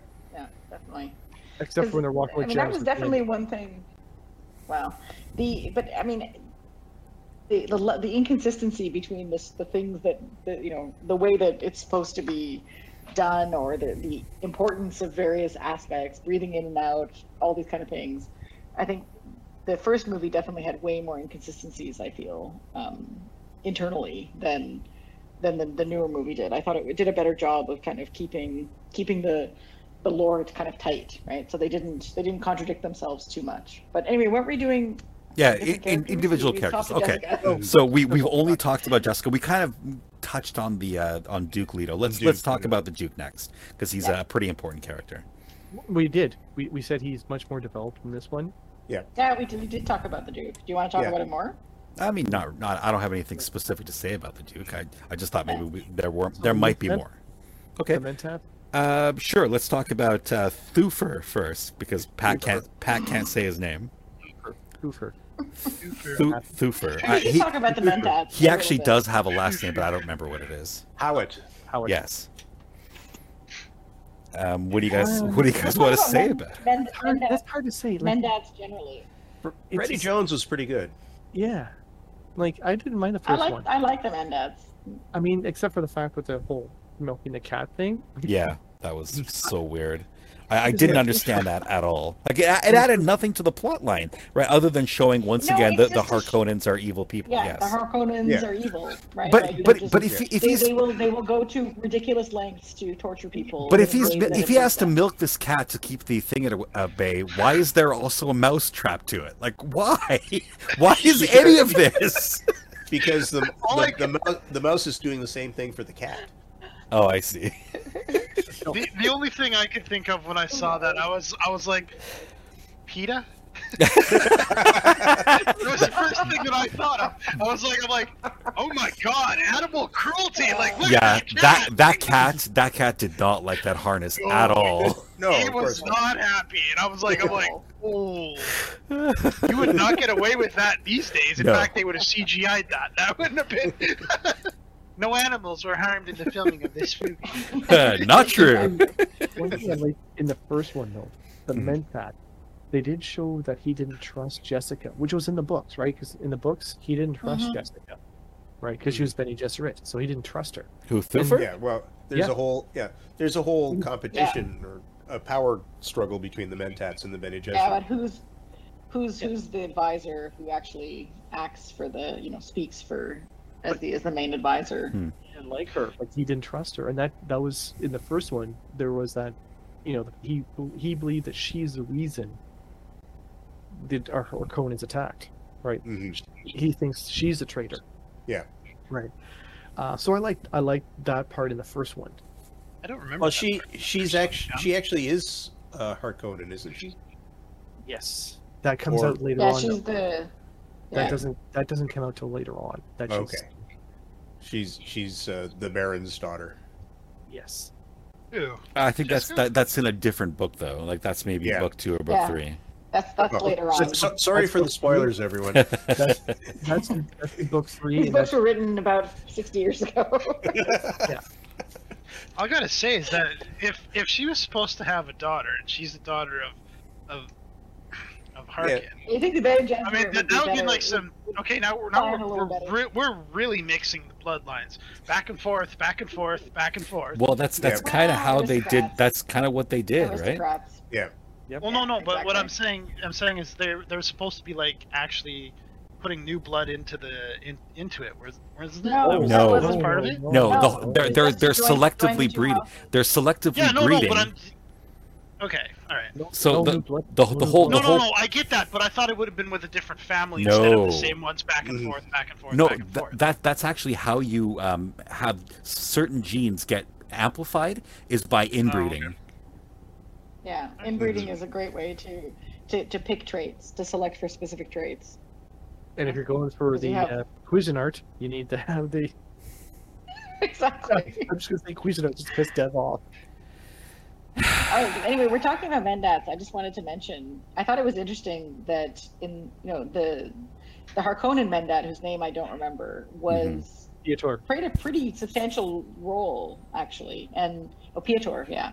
Mhm. And in the in the new movie, like oh yeah, yeah, was he anything. even he was in one scene? Like I don't even remember Yeah. seeing him other than He was that in- one he was in two scenes. steam. Yeah, two scenes. and That's Was it. he okay? But did he die? He didn't die in. Oh, he did die. He in does. the- He Yeah, yeah. yeah. the- He fire- di- the- dies by the in, in poison. both in both movies, he dies. But in in the, the- in the first Yeah. one, he had a bigger part. Yes, He had a much bigger part. And Yeah. He was he was Well, definitely like. to be honest, they both both Mentats had bigger parts in in the first Yes. movie. Yes, they did. Yeah. But in the in the first movie, he even I mean he made some statement about how he knew Yueh's wife, right? And he was responsible for for Yes. some of the the, The things that were He was happening to he her. was the one that that So- tortured her or something. Well, it's also Well, Yeah, no, that that broke Yueh's conditioning. He broke her. He broke the conditioning. Yeah, Yeah. Oh, okay. so. which is through the torture of his wife. So- yeah. But also in the first one, Yeah. it's very obvious he's the one that came with the plan, the master plan. hmm Mhm. To just- E- even though the Duke claims that it's his plan, um, Baron. he says The the, or the sorry the Baron the Baron. plan. Baron, yeah. yeah, Yeah. He, yeah, he switches to Yeah, it was hilarious. the He's like, my, it's my plan, my plan. It's like the Okay, plan. the The plan. yeah, the the interplay Oh. between them was uh, was um, better, I thought, in the first movie than the second.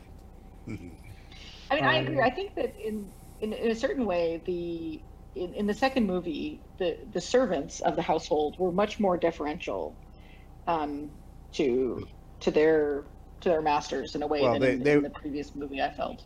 They weren't worried about their heart plugs getting pulled for whatever reason. Yes, yes. because they even ha- they didn't have no, heart plugs. they, I they, think No, they, they they didn't. did not. So we have a win for the first movie, then for the Mentats. The Mentats, Yeah, I, except I for their Mentats- eyebrows. I mean, oh, I, I thought the, I I like thought I thought those eyebrows were great. I know we had that conversation earlier. I just thought that they were super cheesy. And like that's the thing about something, you know, when we think about the first movie, I feel like some of those things, like those eyebrows, are done in a deliberate way to be cheesy. Actually, like they're supposed Yeah. to be kind of over the top to be Well, I- to, to make point. Well, it, It, it's it saying a it's David also- Lynch movie. Yeah, the Harkonnens, exactly. the Harkonnen guards, Right. and a lot of a whole bunch of people have the middle of their head shaved. shaved for absolutely no reason Yes. at all whatsoever, other than to mm-hmm. di-. But differentiate they, them. that that continues in the in, this, in the in the new movie, doesn't it? Nope. No, they're all think it bald. does. They're all bald. They're all oh, bald. Oh, they're all bald. Okay, instead. Which I can go I with think it's bald just more it than makes Sting's hair look better. That's my. I That's can go bald more than one one stripe through the top part of the head. Like, what Yeah, was that? It's also well, the, again, just to be random because the the Harkonnens are weird and random and gross and. Mhm. Let's yeah, go to green. They, they went they went with the bald because of Batista. Let's put it that way. Maybe. Because he is I think so, but but, but Or is I he? No, he's not. Is he? Or he is is. he? He is. Yeah, he's he's bald in the movie. I think he is. He's bald in In everything movie. because he's bald. Period. No, he he, He was he shaved. No. was he bald in Army uh, in Army No. of the Dead? No, he had a he had a short hair. He had stubble. It's double. Yes. Um, okay, here's the thing though, but he Rabban is bald in the first movie too. Okay, so speaking of the beast, let's talk about what we liked and disliked, or what we liked. Well- what was the comparison between the two? Well, I again, preferred uh, David Bautista. I have to say, as a Well, he was- as an actor. Oh yeah, and- definitely. he was all actually. know. Let's face it, Rabban was more developed in the second one than he was in the first. Oh, definitely. Because the first, Well, because I think in a way, in a way, they they made Rabban be both Feyd and Rabban, right? Like Yeah. they took some of Feyd's characteristics, the intelligence part, because it was supposed to be that there was the Beast and then there was Feyd, right? And Feyd was supposed to be smarter and have kind of a, I mean, aside from being beautiful, which was his his primary characteristic, um, he was supposed to just be. They, they were supposed to be two sides of of um, of the of the Harkonnens, right? Mhm. Yeah. And and in some ways, Rabban was just he was he was the beast, but he was also, um, you know, Yeah, calculating in a certain way. Yeah, had intelligence, saw the political machinations going on, Mhm. saw the emperor. You know, like Mm. so they were trying to make him the main, the main heir, I guess. Yeah, yeah. Uh, I was going to say 'cause I was going, I was going Gurney because we are going through the different characters. Just Gurney, which Gurney? Well, The beast, the beast is one of the characters too. Rabban is one of the characters. So Yeah. I, I, we like talk about all the characters. I like the new new Rabban better because he gets more more time, more developed. Yeah. Yeah. But he also doesn't have to share with with uh, With with, the- another character. especially one as Yeah. as um, not not just pretty, but like as uh, with the screen presence of Sting. Yeah. Yeah. Well, that that was Mhm. Sting's first movie, though. Well, no, Mhm. I mean, but, Yeah. but Rabban in the first movie, I don't think he even spoke. Like almost. He almost he's, No. he says a I think couple of lines, a couple I of lines. Yeah, Yeah, Yeah. but like very minimal. But yeah, yeah. he's, but he's not really gonna Like a big dumb, dumb ox, right? Well, like, that's that's he- it. He's a brute. Fly and rips tongues out of out of cows and eats them. You know, Mhm. hmm why not? that cow scene, it just really, I'm like, why are they electrocuting this cow? They're tenderizing the meat. But for, I mean, Pre- how, how, how long do you pre-barbecuing have to do this? How long do you need to, to stick cattle prods into this cow? Honestly. Like, anyway, let's we're comparing characters. I will to the drama of, of the Harkonnens. Yeah, but we should get to the Harkonnens at some point. But I think, but Pat really wants to talk about Gurney, so we talk Oh, we about did we Gurney. did Baron already. So okay, Gurney. Well, Gurney. Well, Patrick Stewart versus Josh Brolin. Yeah. Uh, well, Josh Brolin seems more, it seems tougher. more Gurney like, yeah. Yeah, but Gurney's also a musician Mhm. and And uh, a poet. and a poet, which definitely is Patrick Yeah. Stewart's forte. A lot They try to they try to show that with Josh Brolin in the second one, where he was you know Hmm. doing some quotes here and there. Well, it, and that uh, during the fight where Paul's asking him for a song instead of fighting. Mhm. hmm Yeah. I'm interested to see what's going to happen um, in the in the next movie, probably, or when when they when they re re encounter each other. Right. Yes. Um, Because as we When- saw in the first movie, Paul is- he survives. Yeah. Yeah. Exactly.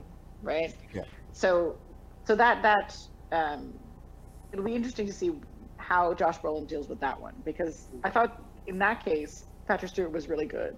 I, I Mhm. really enjoyed the again the arc right Yeah. of, uh, The- of the- the- from from the way Patrick Stewart did. The ducal pug carrier. Oh, the I, I, pug. I did find it amusing Oh, that that he's going into battle with the pug in his arms. He needs the dog at all times. Jesus. I didn't understand that, and it confused me, and I was uncomfortable with it. That just, I think that encapsulates David Lynch, right? I didn't understand that. I was like, I was confused and a little oh. uncomfortable.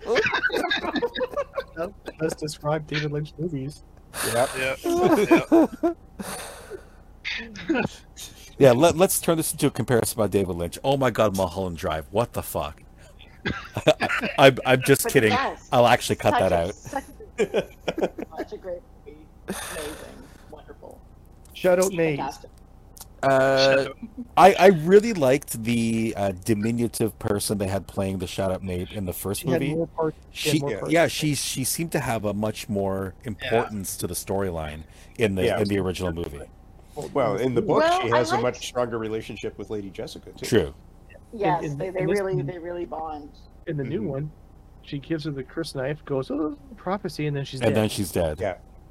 She's dead. I mean, I did like in the in the first one where she, um, you know, when when Paul saves her life hmm um, from the the the seeker, Mhm. right? Hunter Seeker. Yep. Um, we're, we're going to talk about Hunter that, Seeker. that next. We have to talk about that next. yeah, we have to.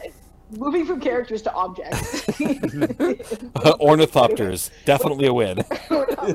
exactly. So when when we uh, when when he saves her, Mhm. she says, "Oh, you know, the Fremen can never have debts," which Right. is again a very sort of desert culture thing. So it, I, th- I thought I, I really liked that aspect, though not that Paul did anything with that information ever. Right. Mhm. Because she she died she died too quickly, right? The the problem is she died the people- very next scene.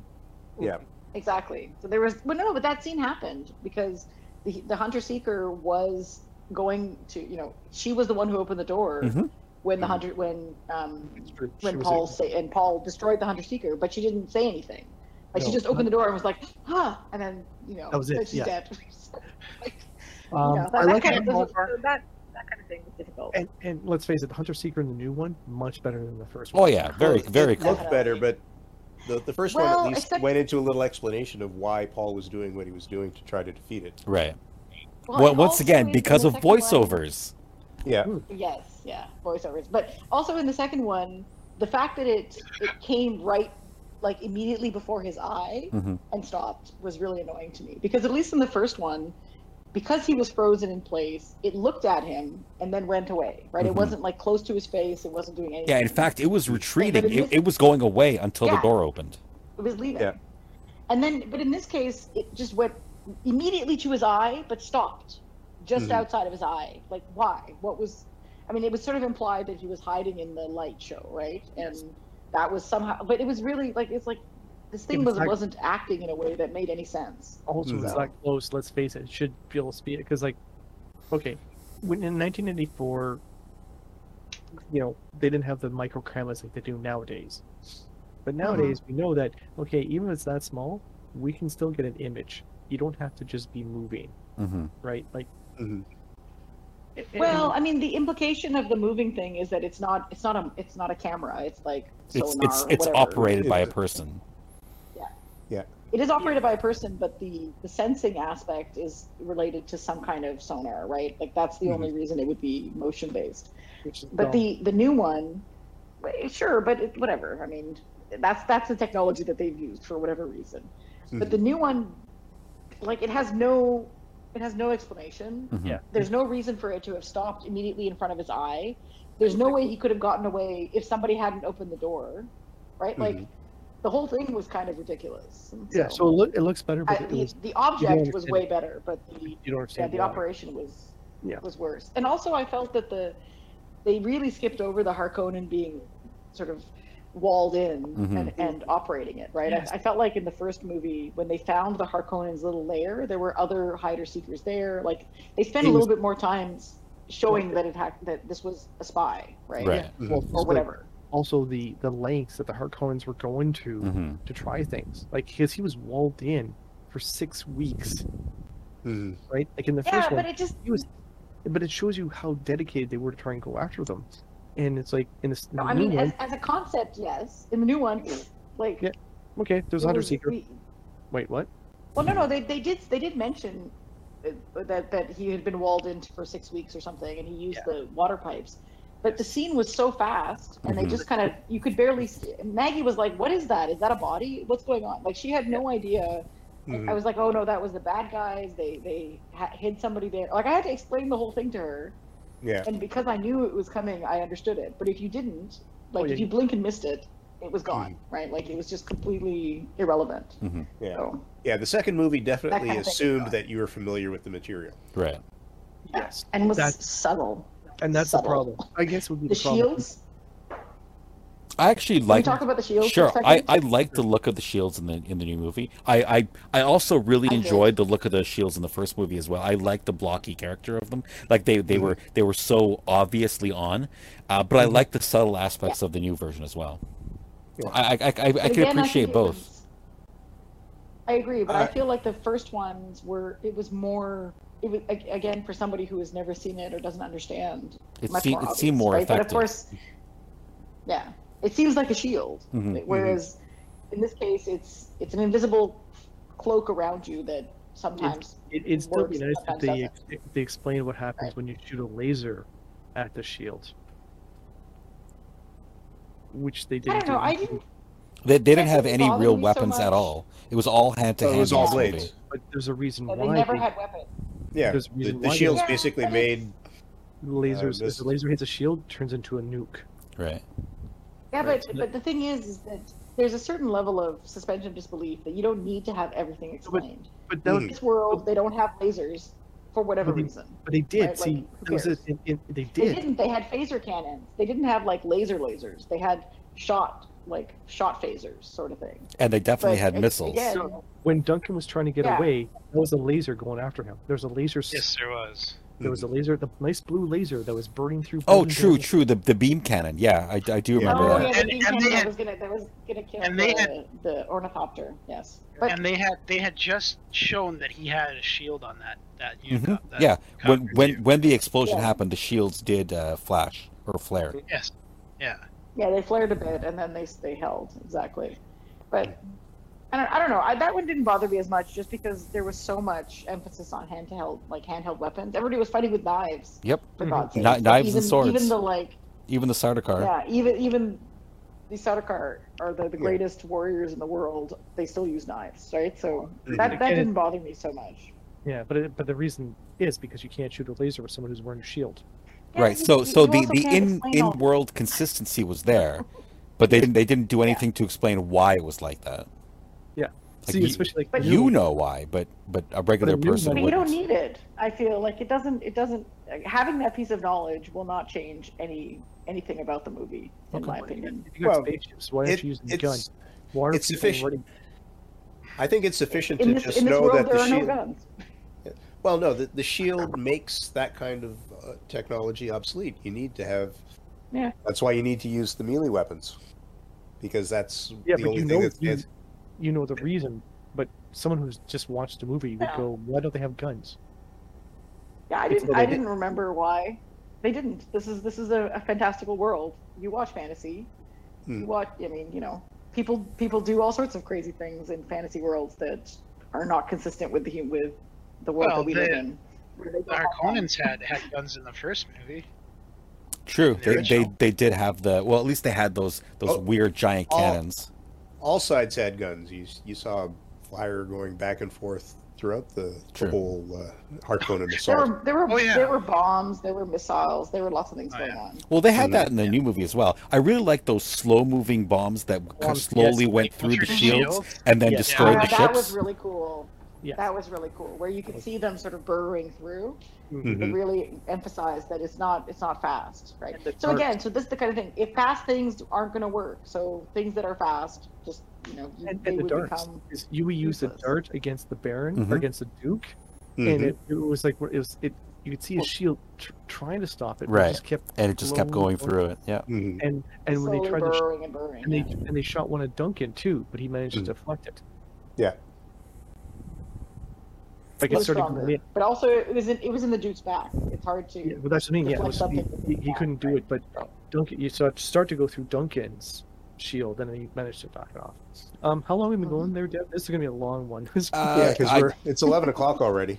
It, it doesn't really matter. Don't worry about it. Well, well, let's just keep going. Okay, let's talk about Duncan. How awesome was Duncan in the new movie? Like, the, I, I felt like Duncan in the previous movie, in the first movie, didn't really like he was important to the plot line, but he didn't really have much on-screen importance. Whereas the He Duncan, was there because he was important in the book. right, and the Duncan in the Yeah, new movie actually, not only is he, um, you know, not only does he fight a, does he? No, he doesn't. It's Gurney that fights against uh against um, uh, Paul Paul. because Yeah. Duncan's already left by then.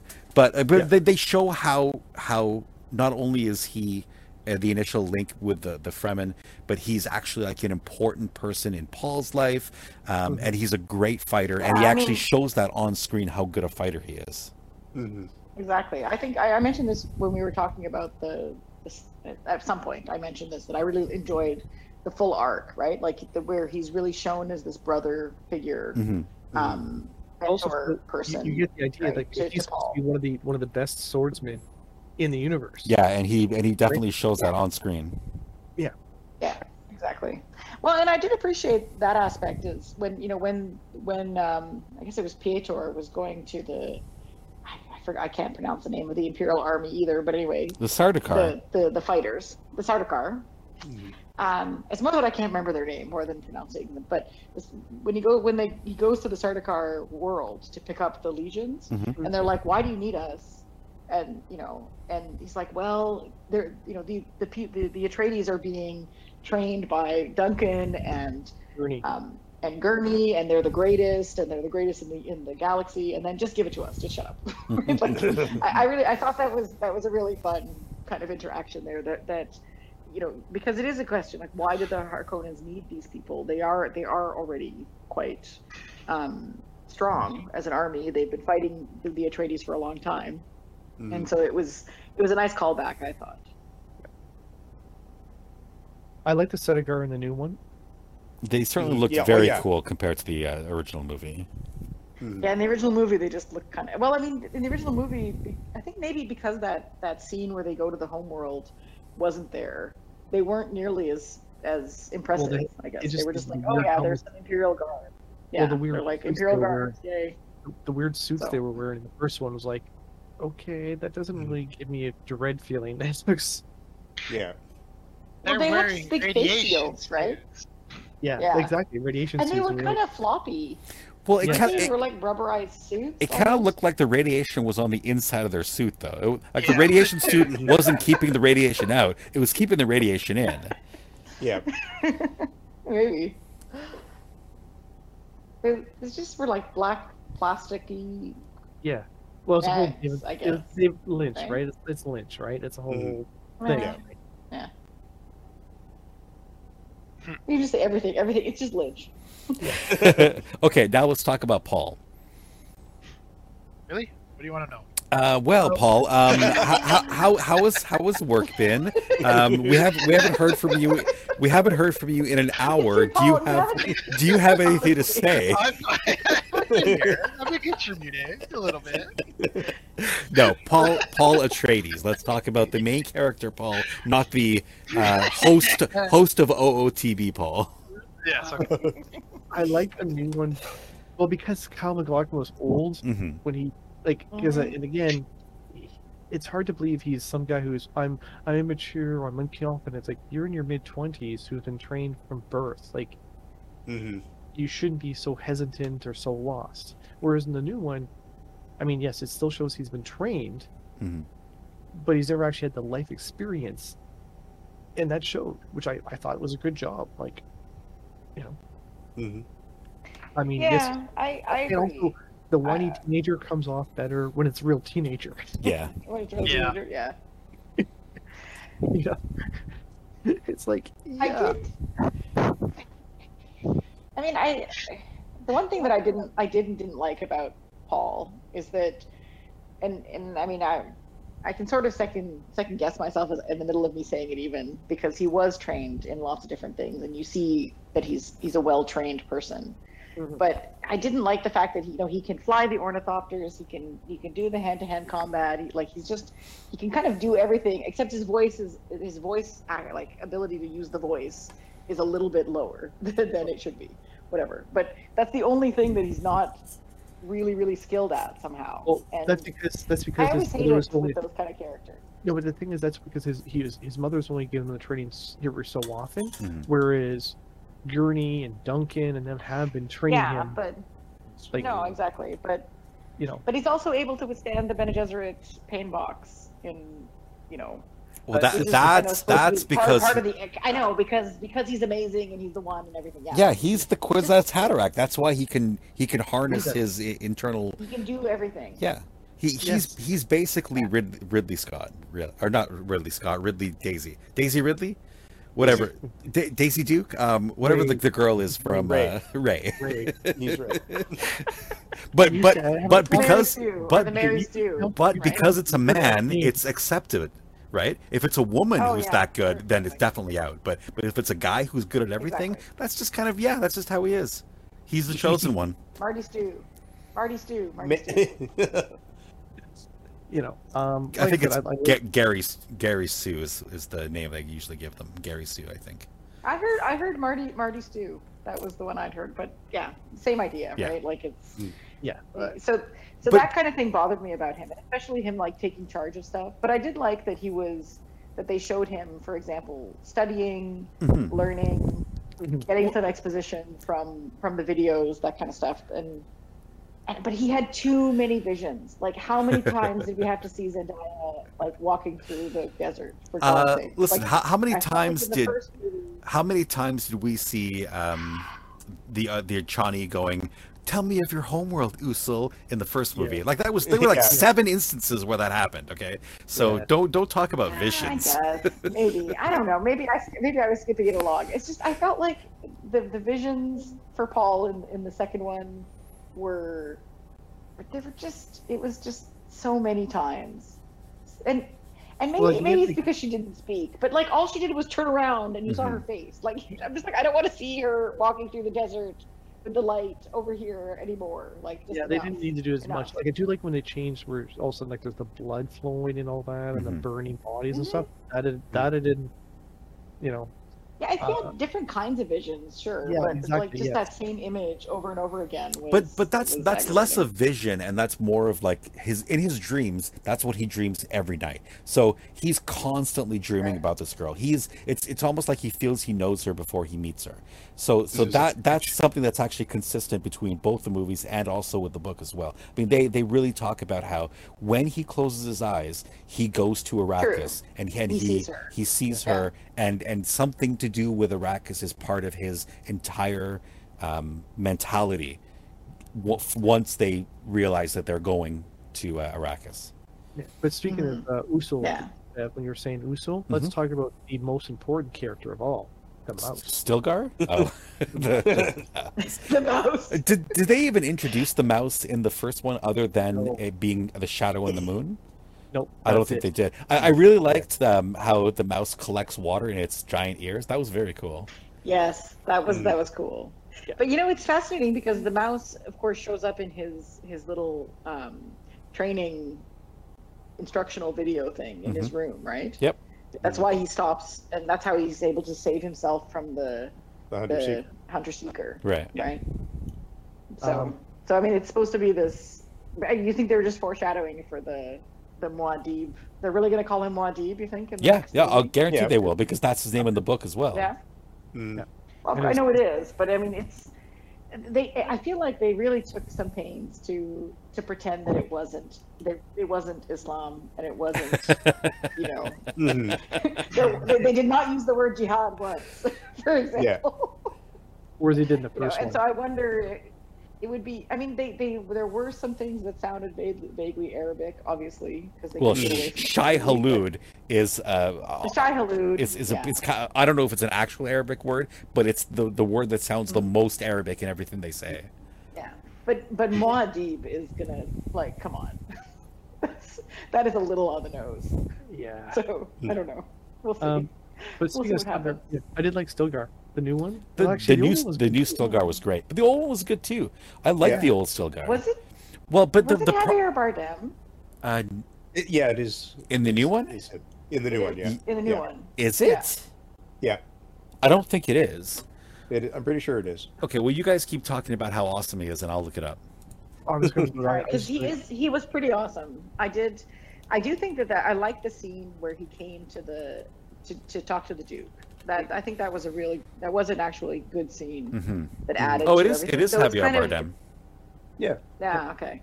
It, I thought he was. I thought he did really well. Um, but I was just thinking, isn't it somehow coincidental that he's the one group that they would find? But maybe he's the one that's closest to the Yeah, I think I think that's the- true. the city, right? He's like right. that's the kind He of one's the closest, yeah. implication.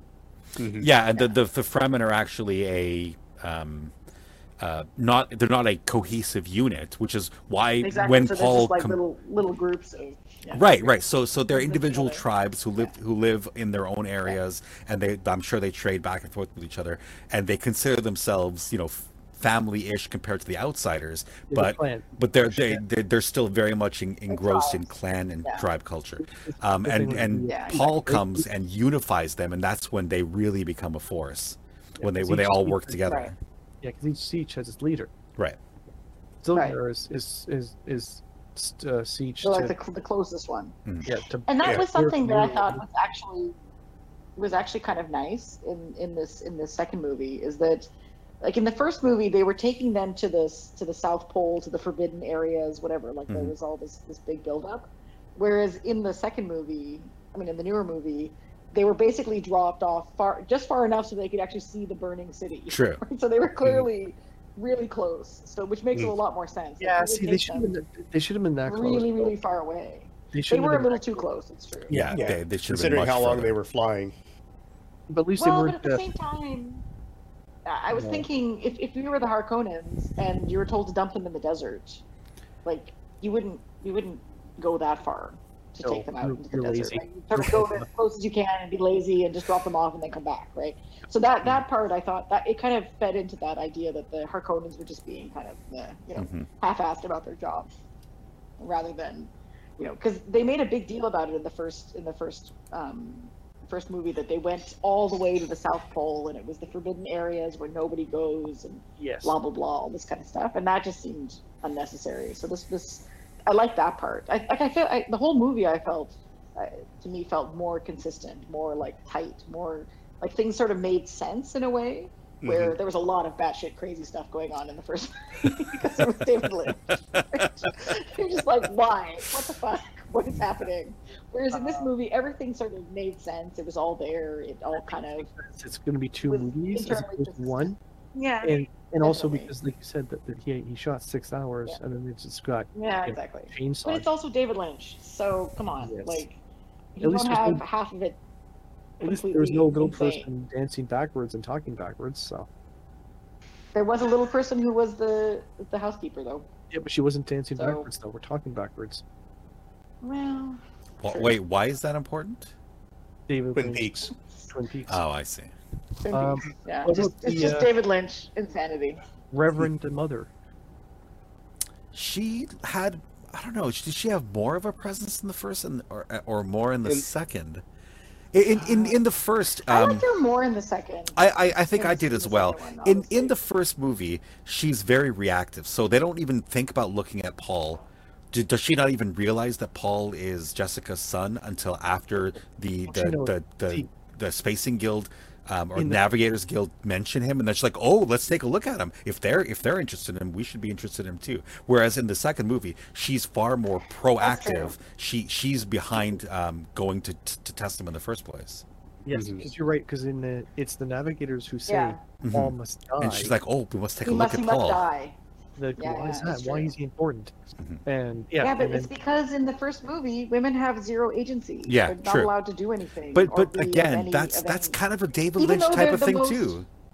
Exactly, I know. But even even the you know the Bene Gesserit are the, the power behind the throne. They have this millennium view of the world, Mhm. like they're controlling everything. But somehow they're hugely subordinate and don't don't really have understanding of politics or have any interest or whatever.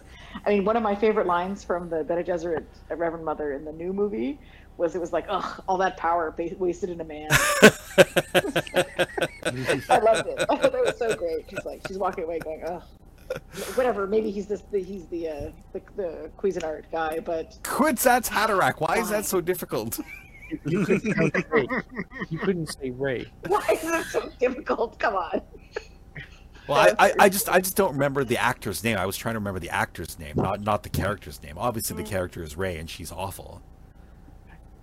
Um, but yeah, the Reverend Mother, the new one, she has she like she's the one who's making the ball going for a lot Yeah. of stuff. Right? Yeah, She's- yeah. well, and she's the go-between to the Harkonnen, right? I don't. She didn't. Was she the one who went and talked to the Harkonnen? No, not in, in the first in not in the first movie. I don't No. think so, right? No, Yeah. they actually don't. So They actually don't really talk in that first one until near the end. hmm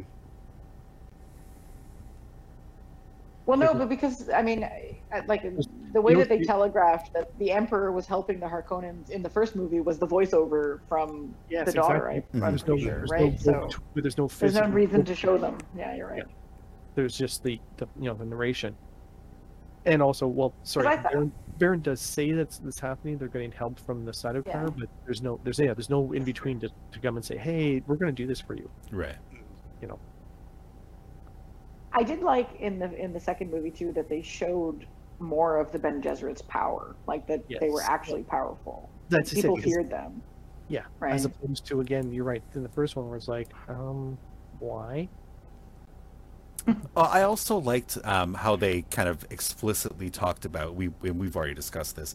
Uh, they explicitly talked about how because they have this this long generational view of of bloodlines and, and how they want things to be shaped, um, how they've been seeding Arrakis or at least the the, Mhm. the population of Arrakis with all of this uh, mystical or mysticism The about the prophecy. prophecy, uh, and that's something that was kind of ingrained in them from the from a, a long time ago. So it, it's it's it's been generations that the, this prophecy has been told to all these kids, and and to the point where it's become part of their religion, basically.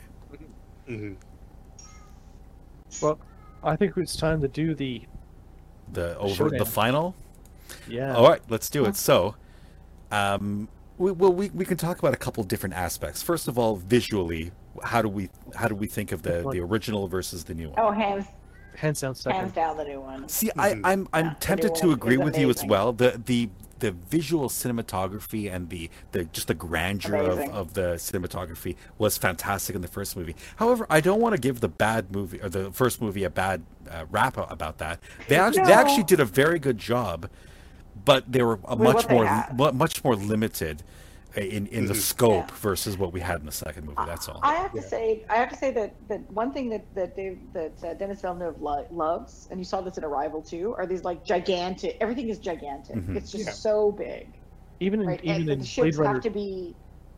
Yeah, like it just everything has to be so incredibly gigantically huge, and so there's lots of epic shots because everything has to be so big. So what I did like about David Lynch's movie is that there's a lot of really tight scenes where they're I mean they clearly didn't have as much budget. They didn't show the outside, right? Like Right. when they're in their little spaceship. yeah, you're just flying seeing it from a tiny little window. Arrakis. Yeah, it's like this little window and they're in a tiny room and it's just a close shot on them. Like Mhm. all I think those that kind of camera work and the direction and stuff was really good um, for the first movie. I liked it very much, the tightness and stuff. Well, yeah. Sometimes the the grandeur just you're just like, oh god, another. I mean, yes, Cal. What is it? Calderon is beautiful, but I don't see Caladan, whatever. I, don't, I don't care. It, I don't need to see more of the beauty of the mountain and the like, whatever. Like, I don't need that. But I sh- I'm, I'm going to call you that- Pat Two from now on. Do your butchering of names. I just, can't remember any of them. No, you just don't Just care. Is the is the issue? You just don't care enough. That is true. Um, I don't care. Enough. Okay, so Yeah, that that's that's the the visual aspect. What about um? no, wait, Dev. Yeah. The ornithopters. Paul and Patrick, We're what do you guys awesome. say? They're, they're not important. visual- Go ahead, please. Please give give us us give yeah conversation. give give us your opinion on the the cinematography of the of the two movies. Your preference. Um, well, I I would have to prefer the second one. Um, just the way it looks, it it looks more real. It doesn't look like I'm watching a stage play, Mhm. which is what you kind of get out of the the David Lynch version of it. Um, but I have to admit that the style of Lynch Lynch's movie is definitely uh, uh, it it feels futuristic, but at the same time, it it calls back a feudal way of looking at things and a, and a much more militaristic way of doing things. So, um, they're they're kind of on a par because I mean Lynch didn't have as much to work with as Villeneuve had. Also, I think Exactly. I think, think- I Dune think was his first sci-fi filmmakers, as well. Yeah, but I'm pretty sure Dune was uh, Was Lynch's first sci-fi, unless you want to count Eraserhead. Um, and so you know he he didn't quite have the experience with the genre and the way it looks uh, like uh, Villeneuve uh, did because Does now. he had a yeah it does now because he had Arrival and he had Blade Runner as Mhm. well before he got to this one. okay, so that that uh, Paul, let, let's hear your thoughts as well, if you're still awake. Uh, I'm not awake, actually. I'm getting there too. 'cause It's after midnight here, so. yeah. No, Okay- okay. don't got much to say. Okay, fine. Let's Uh, let's let's move on to the next thing. Uh, the uh, before we go into story, um, what about the actors and their acting? Do we, do we have any issues with the original movie, or are they kind of on par? No, You're on. Um, I think it, it, No, I mean, the whitewashing of the the white the first movie was pretty extreme. I mean, Yeah, but again, dirty again, you, you you gotta remember that this was done in 1984.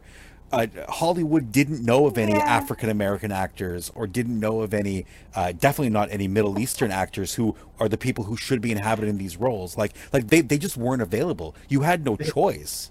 No, you had Omar Sharif. and that was Well- it. Yeah, had Omar one Sharif. guy, and and I he mean, didn't show you up. in the always you always had a choice. You always had a choice. But Okay, it, it, it but- wasn't something they were these the concerned about. It wasn't something they were concerned about. It wasn't something the audience was up in arms about. Like it wasn't in the zeitgeist, right? That that wasn't important. That the fact that they had a uh, white person doing a Chinese role with like a bit of uh, eyeliner to make him look like he has slit eyes. Like that's it. Just that that's I don't know. You know what? But also, A- Aisha, it's not on the actors. So we're Yeah. just trying to find out how, how Yeah. the actors did the job. Never mind the background stuff of like who they Mhm. chose. Did the actors do a good job? And in- I, I think in both movies the I don't- actors were great. I have I have no problem with either of the acting styles. I mean, Sting was a little over the top in his uh, in his uh, uh, uh, eye But I think um, was- em- emphasis, but I, that was probably the direction he was given, yeah, Mhm. and also it was his first acting role, so you kind of have to take it easy on him. Yeah, and I you mean, I can't. thought the it- acting was pretty good in Yeah, in same both. I mean, the actors the actors that were chosen yeah. did the roles that they were given pretty well. Yeah. and I and I Yeah. liked Paul. all I pretty mean, heavily. and you, you can't really like you can't compare the Duncans because the the weight No. of the role is completely different in the two movies. True. absolutely. Yeah. So yeah, I agree. both overall, I'd say. are good. So kind of a wash when it comes to acting. Okay. Um, what about uh, let, let, us do storyline next. Uh, What what are our thoughts on the storyline? Second Well, one's better. obviously the second one Yeah. has to be better because it's given more time to breathe right the fact they broke it down Yeah. into two separate movies means if you're only concentrating on the first half you can get all your information or put all your emphasis on what's happening in the first half of the movie Mhm. so that's kind of an unfair comparison really i mean Yeah. If, if we if we were comparing two Well- two four hour two hour movies so a four and a half hour movie versus the six hour full cut of from david lynch i think that would be a fair comparison Yes. Yeah, Mhm. I Well, agree. let me tell a story is like, in what they have, does it in, in even though, is it coherent? And even I think they were, the, like I agree with Asia. This first one is a little inconsistent. Like it, it, yeah. it, it, it doesn't follow through with its own stuff, right? Mhm. well it also has the problem in Its that it, internal it logic is not. Yeah, it's, it's not as it's not as tight. It's not as you have- held together. you have an hour and a bit of just the first prologue, and then you know the last bit is boom quickly through. Like they could have paced it better. Like Yeah. Mhm. But that that was a studio decision, right? That was that was not really the, Mhm. the intent of the original No. filmmaker.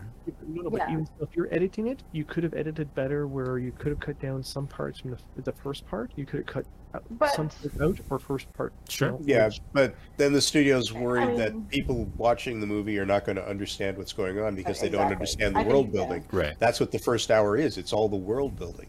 But yeah, but but it's getting it's, it's setting the stage for things that are that are irrelevant actually right all the stuff with the emperor is irrelevant in the sense Mhm. that you don't need to see the throne room and all this kind of stuff happening but I Yeah, mean, the they. I mean, they will love they love about it- voiceovers, right? So they could have just done all that in a voiceover.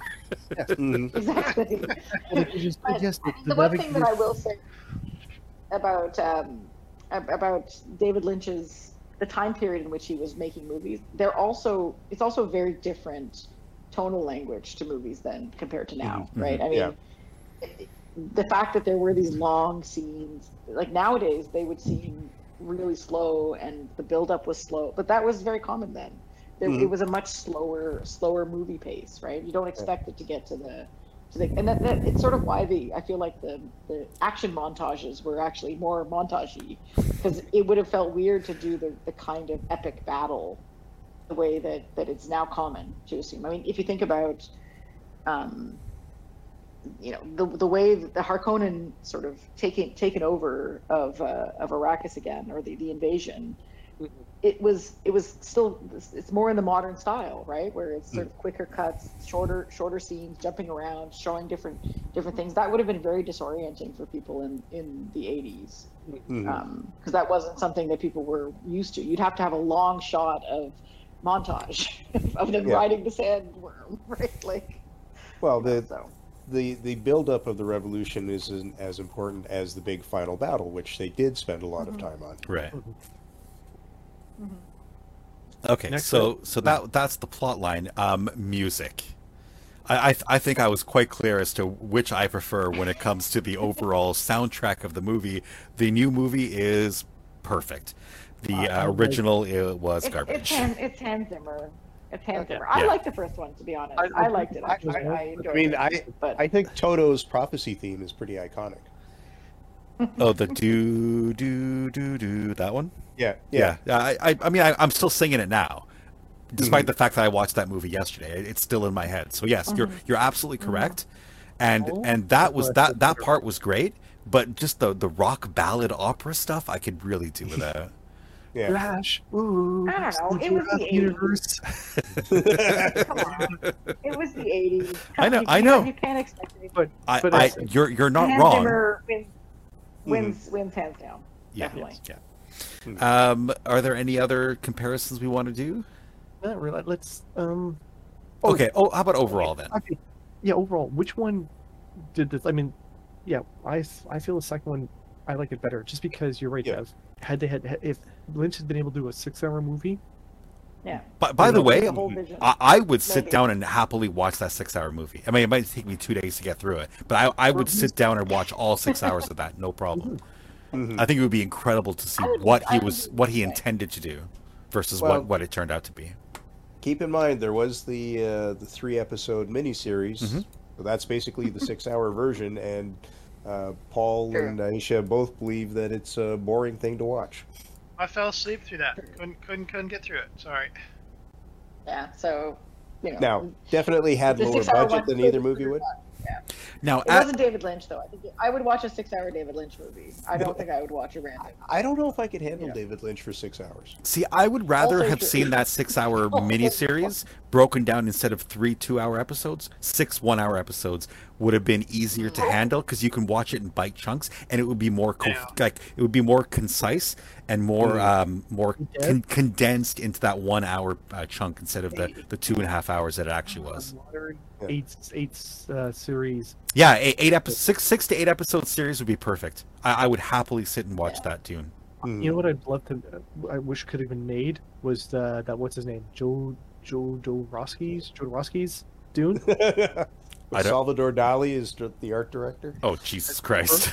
oh my god, And Mick Jagger. That Jagger. would be face, face melting. I, you know, I'm really glad. I'm really glad that we did this uh, this uh, this sort of review of the clones Mhm. thing because when I watched it in the theater, I really enjoyed it. The Mhm. second movie.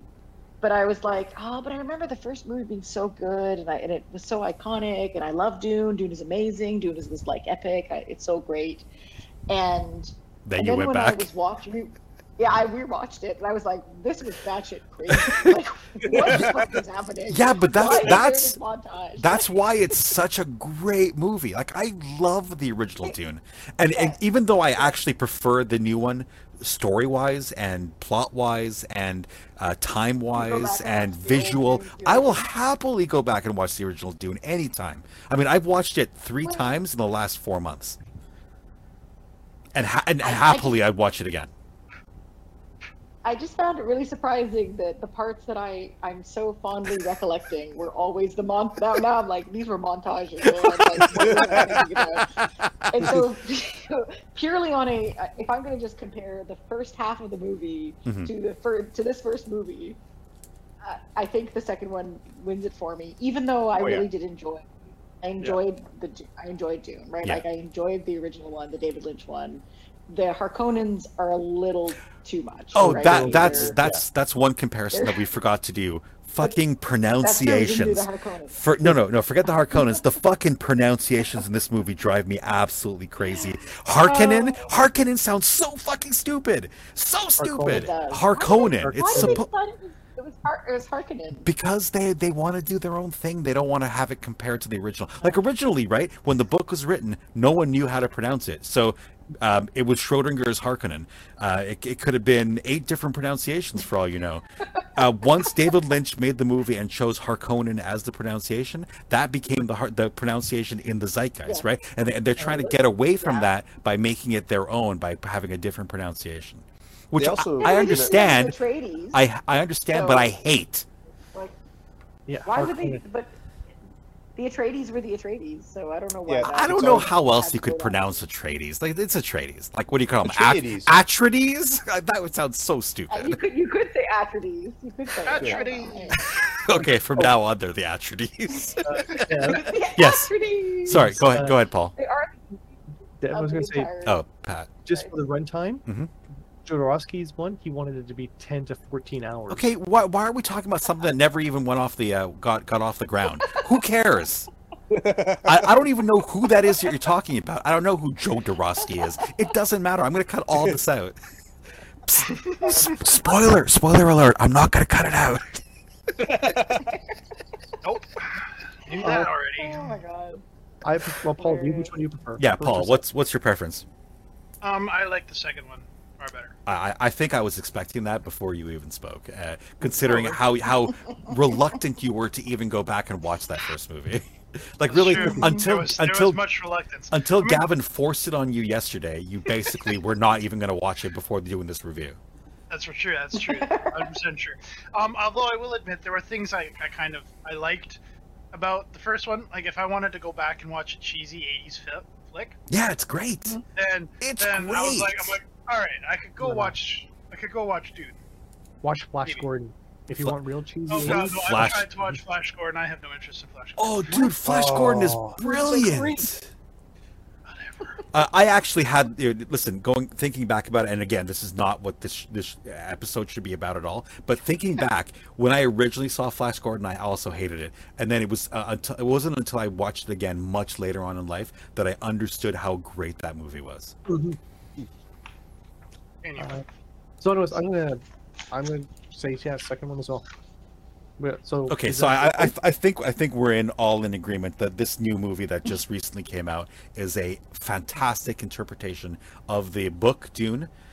Because the, the original was not a great Yeah. interpretation of the book No. itself. This is Yeah. far more No. true to the book, and is- is not Yeah, we not didn't only talk that. about that, that trueness to the book, actually. But Yeah, I mean, I don't think we need to. I think we I- I- discussed it during the actual and individual segments. I, Um, I think part of it though is also we're on hold to see the other half of the film. true. Yes, Yeah. that's true. It could go. It could So- go terribly wrong. Right? It could The go terribly could get wrong, involved. or it could become even better. I, I, I don't I don't think it will go wrong. I think they're going to do an excellent job Yeah. with it, just based off of um, how well they they did the first movie and really like stuck that landing. Like like it is a great movie. Mhm. Mhm. Like probably thing the, best say- movie I've seen in tw- 2021. So Dev, that Absolutely. means But the the one thing I want remake- to say, the clone wins. Yeah. the Yeah, clone what, does this, win, this is this is one of the I- few instances where the remake is actually superior to the original. I'm going to put in a little caveat though. Mhm, Go ahead. is that for all of us, you know, we except for Paul have even read the books, right? So this is Right. this is lore that, that we we know. We know the source material. We we enjoyed that that world. We think it's really cool. The Mhm. whole concept really works. I think that that this movie was, you know, the one caveat that I would make. I agree with it when it with what you're saying 100%. I do think it was an amazing film. I think it was one of the best films I've seen this well last year and um, I would see it again in the theaters. I really, I'm really glad we just watched it again. It was, it was great, right? Like I really enjoyed it deeply.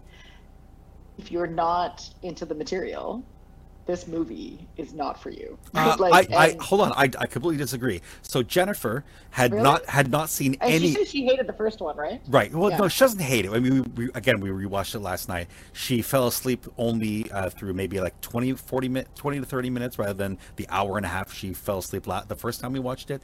However, so we watched the we watched the first movie, then we went and watched the second movie kind of almost back to back, kind of like what we did today um, uh, when it when it was first in theaters.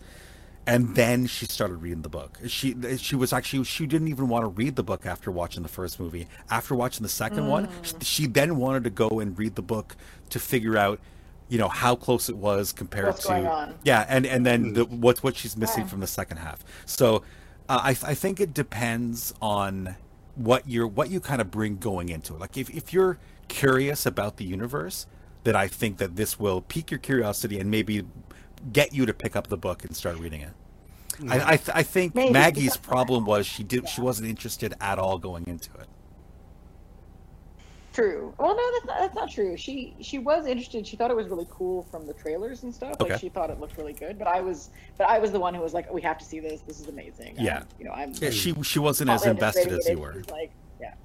No, she had. She she wasn't, and she doesn't. She isn't interested in reading the books, right? So Mhm. it's completely lost on her. Yeah. But um, but I but like there was a certain level of subtlety I felt in this movie that just made it harder. Like the fact that that Jen has to go and read the books Yeah. is a good thing Yeah. but you you shouldn't have to go to the books to really understand what's going on. But- but I- movie, I think- I Like, think you that's- should, it should be a standalone kind of thing. That so. that's more because she But doesn't we'll see. Maybe the second half.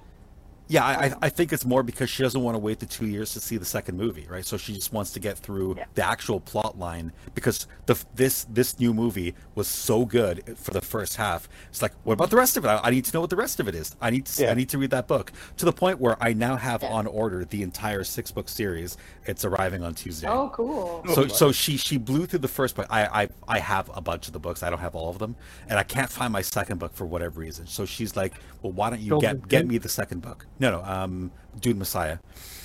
Uh, Children of Dune is the third book. Um, Yeah. So And so so when we were on vacation, she blew through that first book, even read the appendices and all the uh, like the follow up stuff, and so she's she's really wanted to have that second book so she can kind of get more into the world because she actually really Cool. enjoyed it. You, you- you know Um, this book I have, Dev, that it's uh, the Dune Encyclopedia. I, I think that's overkill.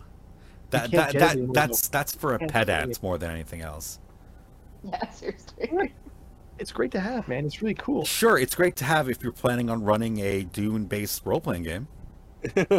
It's not something a regular person who just is interested in the universe would have, right? There's no need for you to have um, what whatever the the entries are under E in the Dune Encyclopedia at your fingertips. Like it's it's not regu- it's not necessary for a regular person. However, Well, I would say that, that there there are certain instances where it would be nice to have a reference guide to say what is like which of these 50, th- 50 new words that I've never heard before refers to what thing. Right. Like that ridiculous Cuisinart thing, which I'm now going to call. pretty sure- Kwisatz Haderach, Jesus Christ! I'm pretty sure, if I remember correctly, the uh, the Lynch version, they actually handed out a, a little uh, Pamphlet. uh, gla- yeah, a little glossary with with your movie tickets. I mean, it, it would it would make sense. Yeah, Yeah, it seems All right. in keeping with the tone of we need to be pedantic and teach you everything about this this universe. yeah. I mean, I think there could have been a happy a happy medium between the two. Is all I'm saying. Like, Okay. A little less subtlety might have been helpful. In, Yeah. In, in Denny Villeneuve's what? Like, it's clear he also knows the material. Oh yeah, and I just love very material, loves the so- material. yeah. Yeah. Okay, so why don't we call it here? Th- say thank you for joining. Okay, so our final verdict is the new movie is is get is better than the first, uh, and Yes. is um, not only a not only a good movie but a great interpretation of the book. Yes. Yes. So Though thank- we also agree that the first movie is still worthwhile. watching. absolutely hundred percent. Uh, it's still Absolutely, it's still yeah. one of my favorite movie from movies from the eighties. Like I, I would put that probably in my top twenty five movies of all time. All right, thank you for joining us for another episode of Review of the Clones, and we'll see you next time. Thanks, everyone. Bye. Bye.